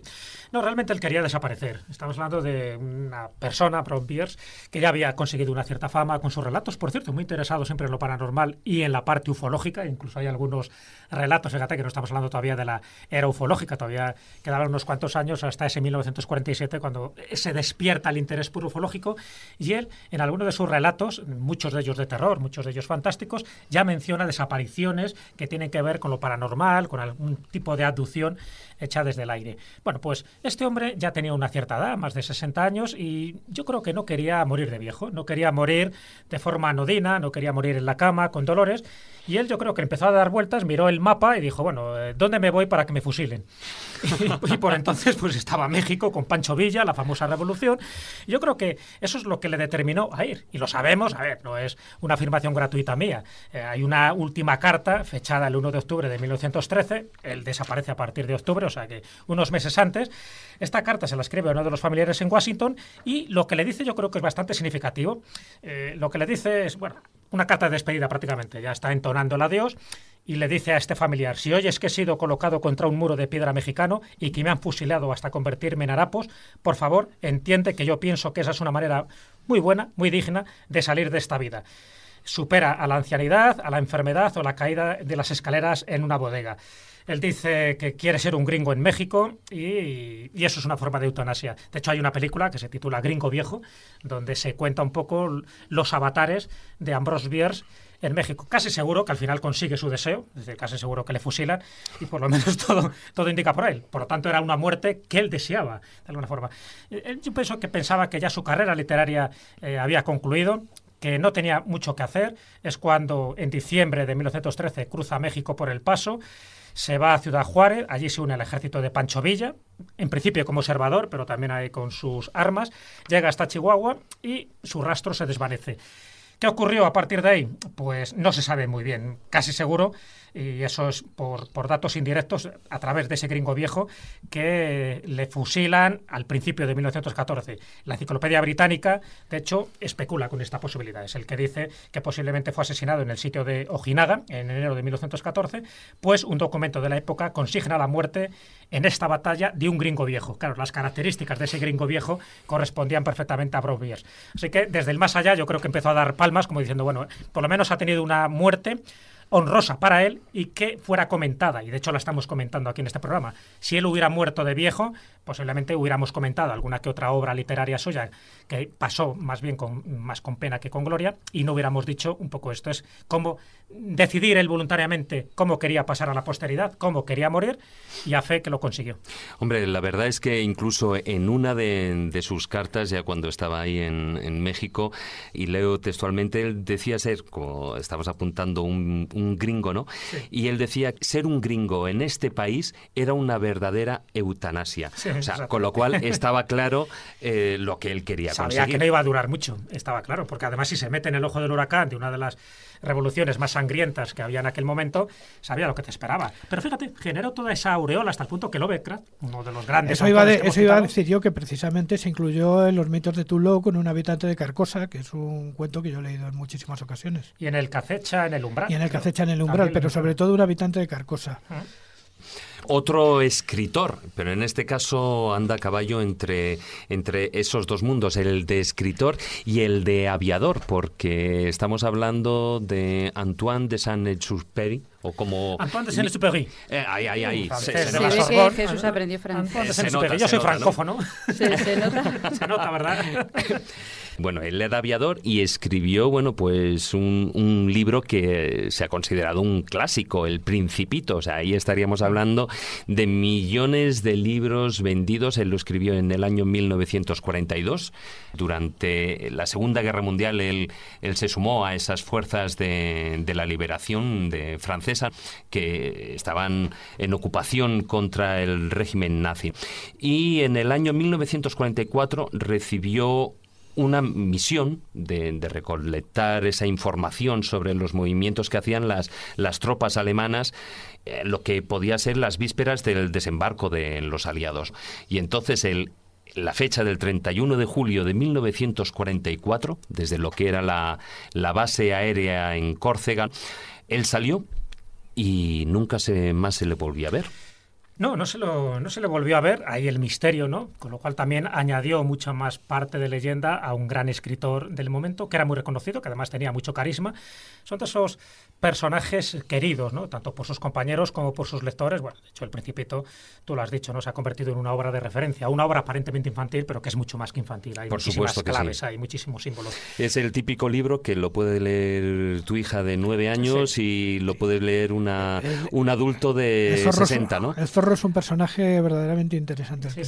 y fíjate, tanto una niña de nueve años como una persona de 60 posiblemente no se enteren tampoco del mensaje, porque hay varias lecturas en ese libro, ¿no? Y algún día hablaremos incluso de esos libros supuestamente esotéricos que dicen más de lo que aparentan. Claro, a cada edad vas obteniendo una lectura diferente. Yo cada vez que leo El Principito descubro cosas nuevas. ¿Qué quiere decir? Que es verdad que según tu nivel de comprensión, incluso si me, si me apuras, casi tu nivel de evolución literaria, eh, comprendes algunas cosas más y más cuando conoces parte de su biografía. Hay muchísimos datos hay autobiográficos muy relacionados con su infancia y con su niñez que luego deja expresados ahí.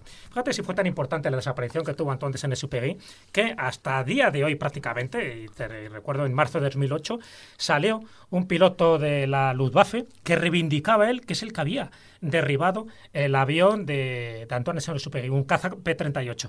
Por lo menos yo conozco a dos dos pilotos de la antigua Luftwaffe que lo reconocía su mérito, fíjate, que ya son ganas de reconocer mérito, decir que te has cargado a un gran escritor francés, ¿no?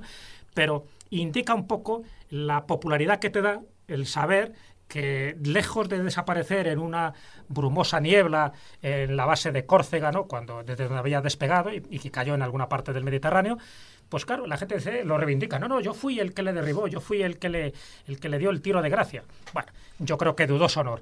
Lo que sí es cierto, como tú bien decías, que ese 31 de julio de 1944 desaparece y eso que ya había hecho varios intentos antes. Él tenía trabajaba en la línea aeropostal, aeropostal, que bueno, pues eso, llevando y trayendo correo. Pues realmente él no era un piloto de caza y cuando ya desaparece en el 44, muchos eh, no se, no se quedaron sorprendidos, porque sabía que era muy temerario, que hacía siempre misiones muy arriesgadas, con condiciones climatológicas muy adversas. De hecho, él había tenido un accidente en el desierto anteriormente. Claro, ya se había quedado en el desierto, pertrechado con dos naranjas hasta que le rescata un beduino. O sea que si no, a lo mejor en el año 35 ya hubiera desaparecido. Por eso yo creo que su línea de tiempo, su destino, estaba en desaparecer, bueno, no sé si de una forma honrosa para él, pero sí desaparecer incrementar un poco toda su leyenda hasta el punto, ya digo, que a día de hoy son muchas las pistas que conducen a que él cayó en el Mediterráneo. En el año 1998 se encontró un brazalete de plata con su nombre y con el nombre de su esposa. También se encontraron restos del avión frente a las costas de Marsella e incluso se le atribuye un cuerpo hallado por un pescador poco después de su aparición. Todo este tipo de datos nos indica de que realmente se precipitó el avión y que murió ahogado.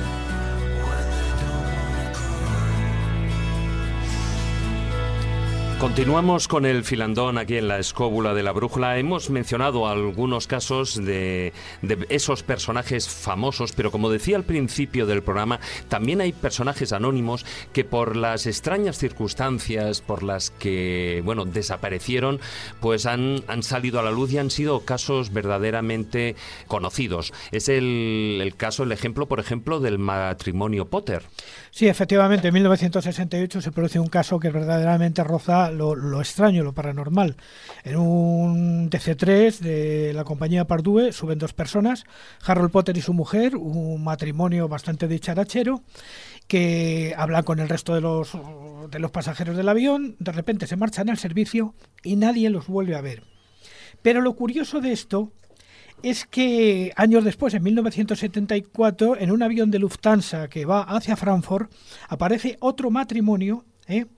donde están también bastante de characheros que hablan con todo el mundo, vuelven a ir al servicio, vuelven a desaparecer y luego cuando se ve la lista de espera eran justamente Harold Potter y su mujer Carrie. Harold. Exactamente, los, anteriores.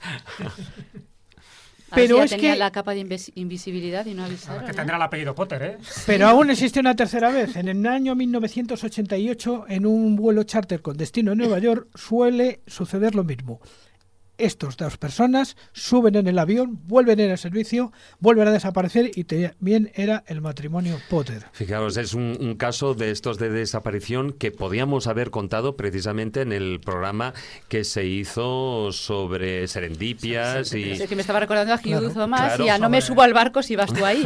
sobre serendipias nominales, ¿no? Basta que te llames de alguna manera para que te ocurra algo. En este caso Potter y desapareces, es que está predestinado.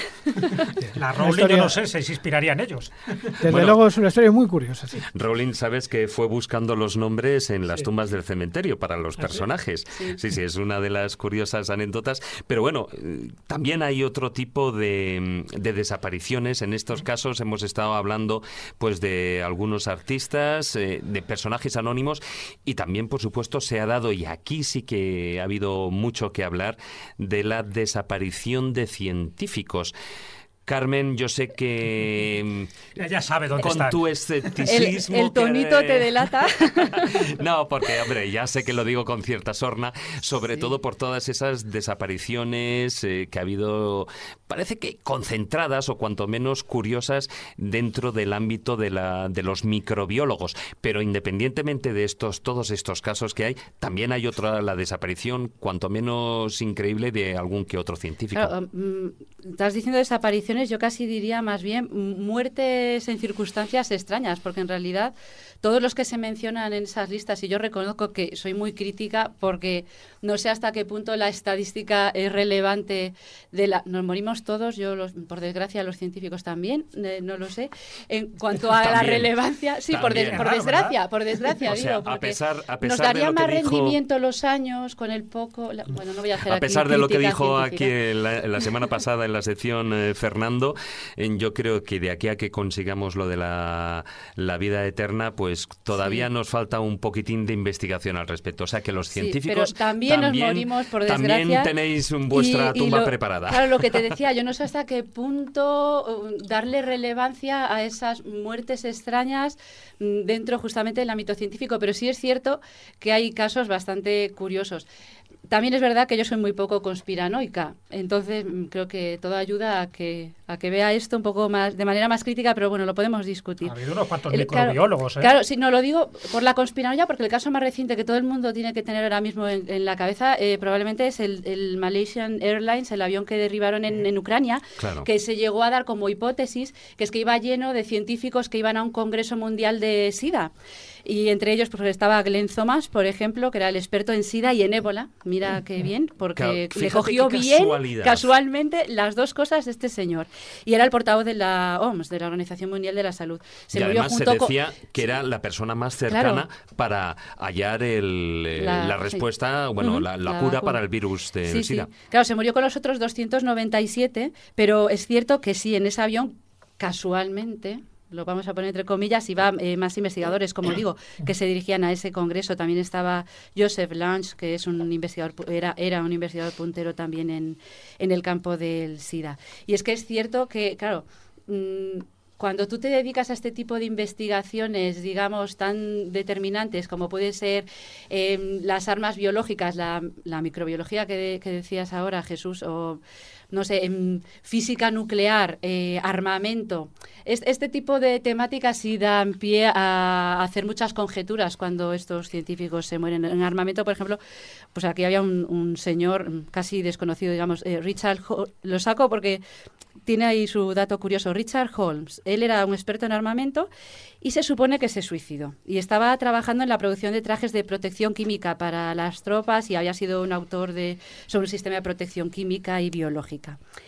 Claro, dices, bueno, se suicidó, pobre, eh, es que es un trabajo muy duro mm, y, hombre, pues somos personas normales y nos deprimimos también. Pero es que curiosamente, un compañero suyo, eh, nueve años antes, compañero de trabajo, me refiero, dedicado a la, al mismo tipo de, de investigaciones, experto en ese mismo campo de armamento, también eh, se suicidó este señor, David Kelly. claro, los dos hicieron lo mismo. Eh, cariño, me voy a dar un paseo. voy a comprar tabaco, ¿no? y se suicidaron ambos. Entonces dices, bueno... Les voy a comprar una pistola, pero no te eh, preocupes, ¿eh? Es curioso. Y con lo de los aviones, pues hay un montón de casos. Pues eh, accidentes de avión donde iban científicos, pues por ejemplo, yo que te encontré aquí uno del 2000, ahora no me acuerdo, 2010 o 2011, eran cinco rusos que iban en este avión y trabajaban todos para la fábrica Hydropress y eran miembros de la Corporación Estatal Nuclear de Rusia. Claro, dices, mm, han colaborado en el desarrollo de una planta nuclear en Irán. ya suena raro, o sea, ya, pues será un accidente de avión, pero puede ser raro.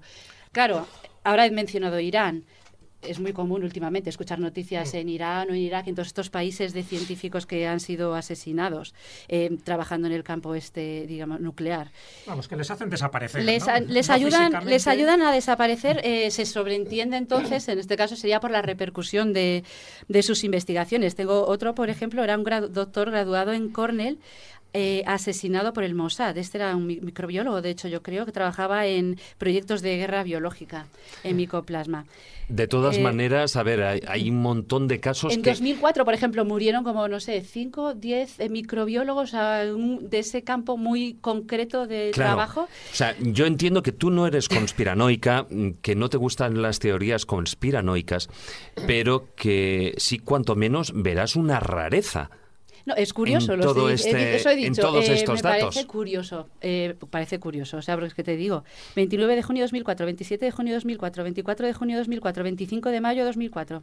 ¿Cuántos os he dicho? Bueno, pues todos estos expertos en armas biológicas. Claro, claro, he ahí el problema, eh, que bueno, cuanto menos es esos intereses que en un momento determinado, bueno, en el programa venía anunciando de esos intereses políticos, sociales, económicos, etcétera, que pueden hacer que una persona desaparezca. Sí, pero lo que pasa es que tendríamos que hacer una estadística también digo, ¿no? ¿Cuántos fontaneros se han muerto? Vale, sí, los fontaneros mm, no le ves la relevancia al trabajo, pero estadísticamente mm, Claro, también podríamos decir, es que son muy jóvenes, son personas entre 40 y 50 años. Es extraño que, o sea, porque claro, no he sacado casos pues de señores ya más mayores, que de 80, que puede ser una cosa dentro de la lógica.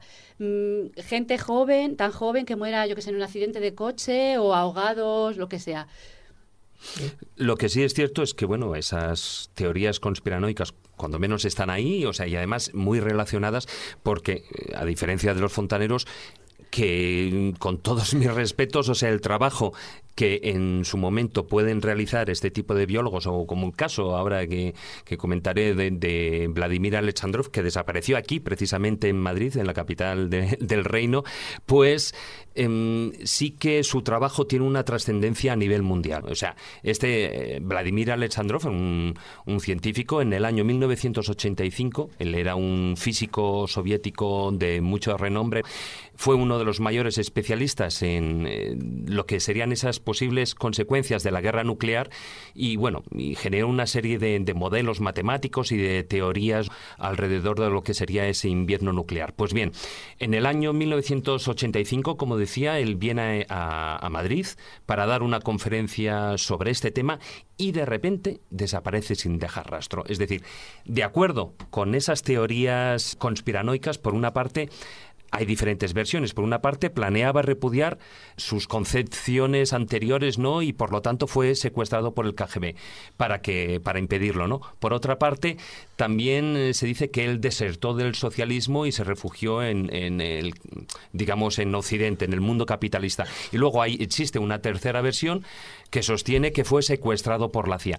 La única realidad es que él desapareció en el año 1985 eh, y a día de hoy, después de, bueno, pues dos, dos décadas y pico, pues eh, sigue siendo un misterio.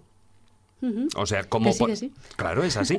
Como también es misterio ese el caso de hemos estado hablando, bueno, pues de artistas, eh, científicos y también uniéndonos a, esos exploradores, vamos a decir un nombre español, ¿por qué no? Aunque fuera de, del año 1500, ¿no? Hernando de Soto, un explorador, conquistador, un hombre famoso y... Y, murió. Como una, todos. Una cosa así extraña. Pero ser explorador tenías bastantes posibilidades de desaparecer en algún lugar ignoto. ¿Por qué? Porque estamos hablando de tierras desconocidas en aquel momento donde no se podía transitar fácilmente y donde si tú morías en una emboscada o de fiebres, pues a ver quién te recogía o ver quién te repatriaba. Era muy complicado. De ahí que la mayoría de los exploradores españoles salvo excepciones. El caso de Hernán Cortés sabemos dónde está su cuerpo, el de Cristóbal Colón, que está fraccionado con bastantes huesecitos en distintas partes, sabemos dónde está, pero hay algunos casos como Hernando de Soto, incluso Orellana, que sabemos que murieron en una fecha concreta, que fue enterrado, pero que luego desapareció su cuerpo y será imposible ya encontrarlo a día de hoy. En el caso de Hernando de Soto, año 1542, él muere el 21 de mayo, pero era curioso. Este hombre, que fue el descubridor del río Mississippi, bueno, él fue incluso gobernador de Cuba, luego se acerca hasta la Florida y ahí eh, emprende su aventura norteamericana, por decirlo así. Y muere en el río Mississippi, pero él tenía fama mm, de inmortal entre los indios. Y claro, el tener fama de inmortal, de alguien que ninguna flecha, porque él llevaba también su coraza y llevaba, bueno, pues iba con bien, bien adiestrado y con todos los aditamentos que con el calor que hacía en la época tenía, tenía mérito. Esa fama de inmortal es lo que hizo que cuando él muere, Hernando de Soto, de fiebres, sus propios soldados le entierren en un lugar desconocido del río Mississippi para que, y además lo hacen de noche, para que los indígenas no le vean y de esta forma no se vulnere esa fama de inmortalidad que tenían estos conquistadores españoles. ¿Dónde estará Hernando de Soto? A saber, lo mismo que ha pasado con Orellana, que le ocurre algo parecido cuatro años después, en 1546 se sabe que muere, sus hombres le entierran en un árbol muy cercano al río Amazonas y ahí se pierde su rastro. Es decir, son personas que desaparecen no por circunstancias extrañas, sino por las incidencias de su propia exploración. Claro. Y nos hemos encontrado con la, última película de Indiana Jones, no sé si os acordáis, esa infame película de, la cuarta parte de, Indiana Jones. La, Sale Harrison Ford, da igual. Que aparece, aparece Orellana, que te iba a decir, ¿en dónde? En Nazca, dos mil kilómetros más allá. en fin. Pero bueno, tanto Orellana como Ronaldo de Soto, como tantos y tantos, como Mungo Park, por ejemplo, si hablamos de un explorador escocés. Este, de hecho, lo podemos enlazar con la sección de, Guillermo, precisamente porque los Hausas, digamos, entre comillas, fueron los culpables de su desaparición, vamos, de que saliera malogrado de sus expediciones en el río Níger. Acaba en el río Níger, fueron uno de los que en fin, más tránsito por el río Níger y el que más territorio descubrió ambas orillas del río Níger y al final, pues, su tumba, como no podía ser otra, tuvo que ser en el río Níger en el año 1805. Pues digo que se podrían citar muchos, John Cabot, por ejemplo, en busca de Zipanco, pues desapareció en 1498, o los hermanos Corterreal, que es muy interesante. Gaspar Corterreal, en la península del Labrador, son estos exploradores portugueses poco conocidos, desaparece en 1501 y un año después va su hermano Miguel en busca de Gaspar y también desaparece, con lo cual eh, su madre y su padre no estaban muy contentos.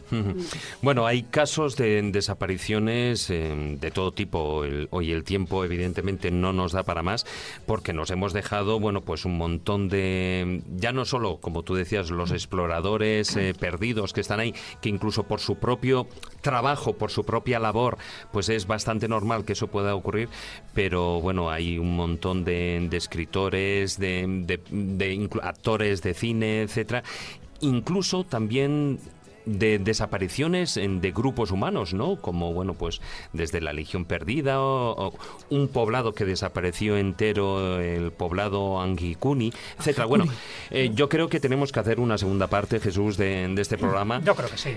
Desapariciones históricas está claro que es un tema muy amplio. Nos hemos centrado más en personajes más o menos conocidos, pero personajes con sí, apellido. Para tener una visión general. Pero evidentemente nos han quedado... Mm, al margen, pues eh, incluso desapariciones de planetas, como fue el planeta Vulcano, que tiene una historia muy curiosa, incluso sondas, ¿no? como la de Phobos 2, cuando fue a investigar ese satélite de Marte que ya de por sí es misterioso, y lo que tú dices, desapariciones colectivas, ¿no? como la colonia de Roanoke o este poblado de Angikuni, eh, poblado por inuits, y que también está muy relacionado con sus leyendas, con Kaumenek, por ejemplo, y la expedición de John Franklin, que también desapareció en 1846. Con, informes policiales, que todavía lo siguen buscando. ¿eh? Claro, teniendo dos barcos que se llamaban Erebus y Terror, que te podías imaginar, ¿no? Pero John Franklin da para todo un monográfico, así que bueno, ahí quedan, no se podían tocar todos, pero yo creo que con los que hemos tocado sí que sirve un poco para darnos cuenta de que el ser famoso no te priva de que puedas desaparecer para siempre. Y aquí tenemos unos cuantos escritores del siglo de oro que murieron y no sabemos dónde están sus cuerpos. Verbigracia, Calderón de la Barca, Lope de Vega, mm, Cervantes, incluso un pintor como Velázquez. Sí, sí, hay de todo, como en la vida. Somos expertos en España en hacerlos desaparecer. Como seas famoso y te mueras en Madrid, date por perdido. Otra frase para pasar a la historia. Sí.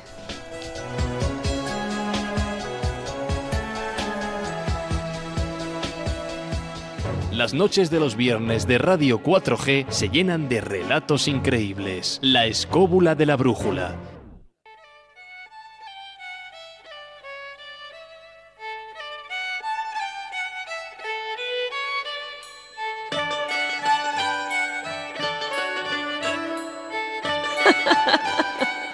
De Callejo.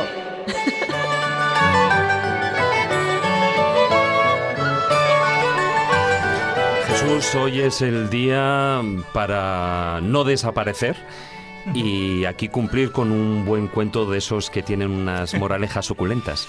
Esperemos, esperemos. Intentamos siempre terminar el programa, ya sabes, con un pequeño broche cuentístico, con esas pequeñas joyas literarias, muchas de ellas anónimas, pero bueno, que en el fondo inciden directamente sobre nuestra percepción de la realidad, como es el caso de este cuento que se te parece paso a relatarte.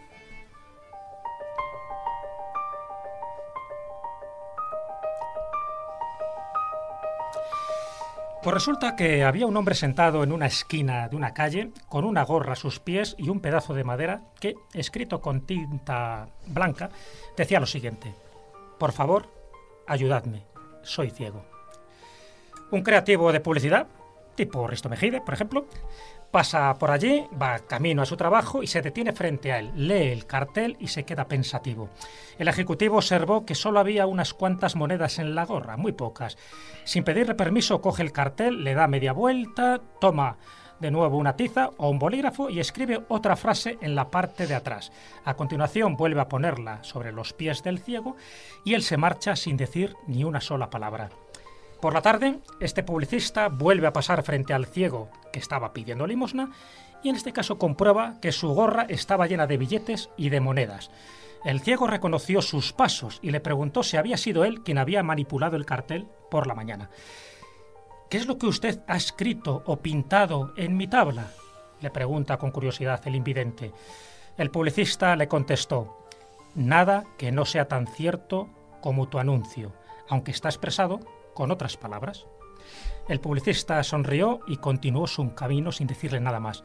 El ciego nunca supo lo que había escrito, pero su nuevo cartel decía, hoy es primavera y no puedo verla.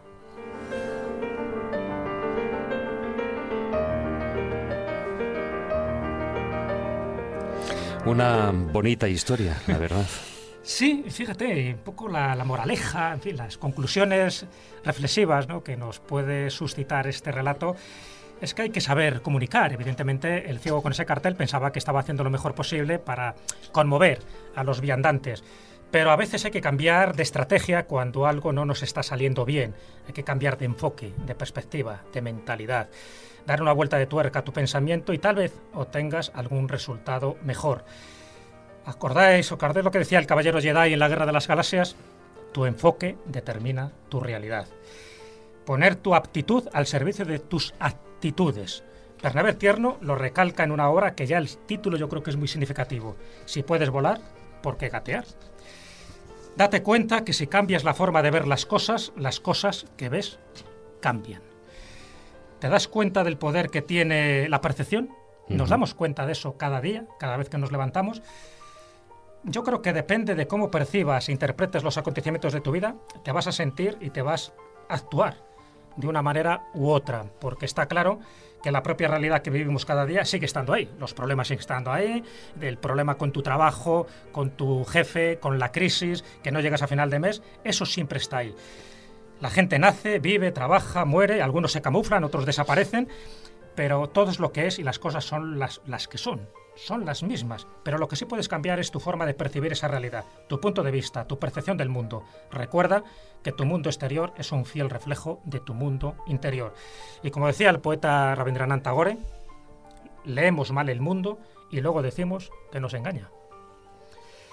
Yo creo que la reflexión está clara, que cada uno a estas altas horas de la noche o del día, porque muchos lo están escuchando en podcast, que reflexione sobre esto. La realidad es la realidad, pero cuidado nosotros creamos nuestra realidad en función de nuestro mundo interior. Yo creo que la clase, la clase está dada por ese cartel. Es primavera, es otoño, es invierno o es verano. ¿Qué más da? Vivamos en paz y seamos felices.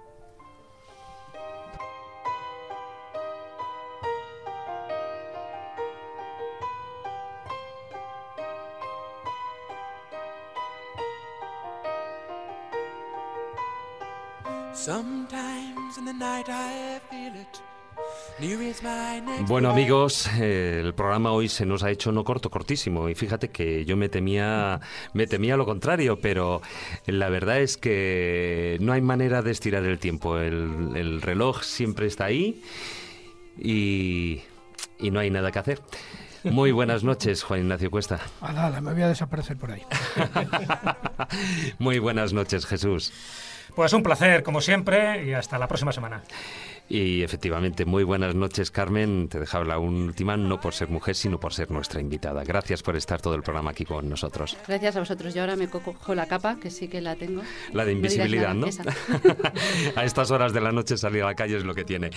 Y a todos vosotros, bueno, pues muchas gracias por acompañarnos. Una vez más, os recuerdo rápidamente esa presencia en las redes sociales. En Facebook nuestro grupo es La Escóbula de la Brújula. En Twitter nuestro perfil es arroba la escóbula 7 y por supuesto también nuestra página web, laescóbula.com. Buenas noches amigos. Tratar de ser felices e ilustraros. Hasta la próxima semana. Ghostly eyes conspire to reason as they gather just outside the door.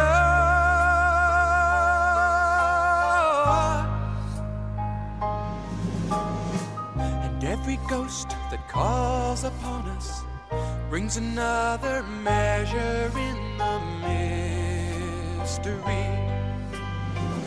Death is there to keep us honest and constantly remind us we are free.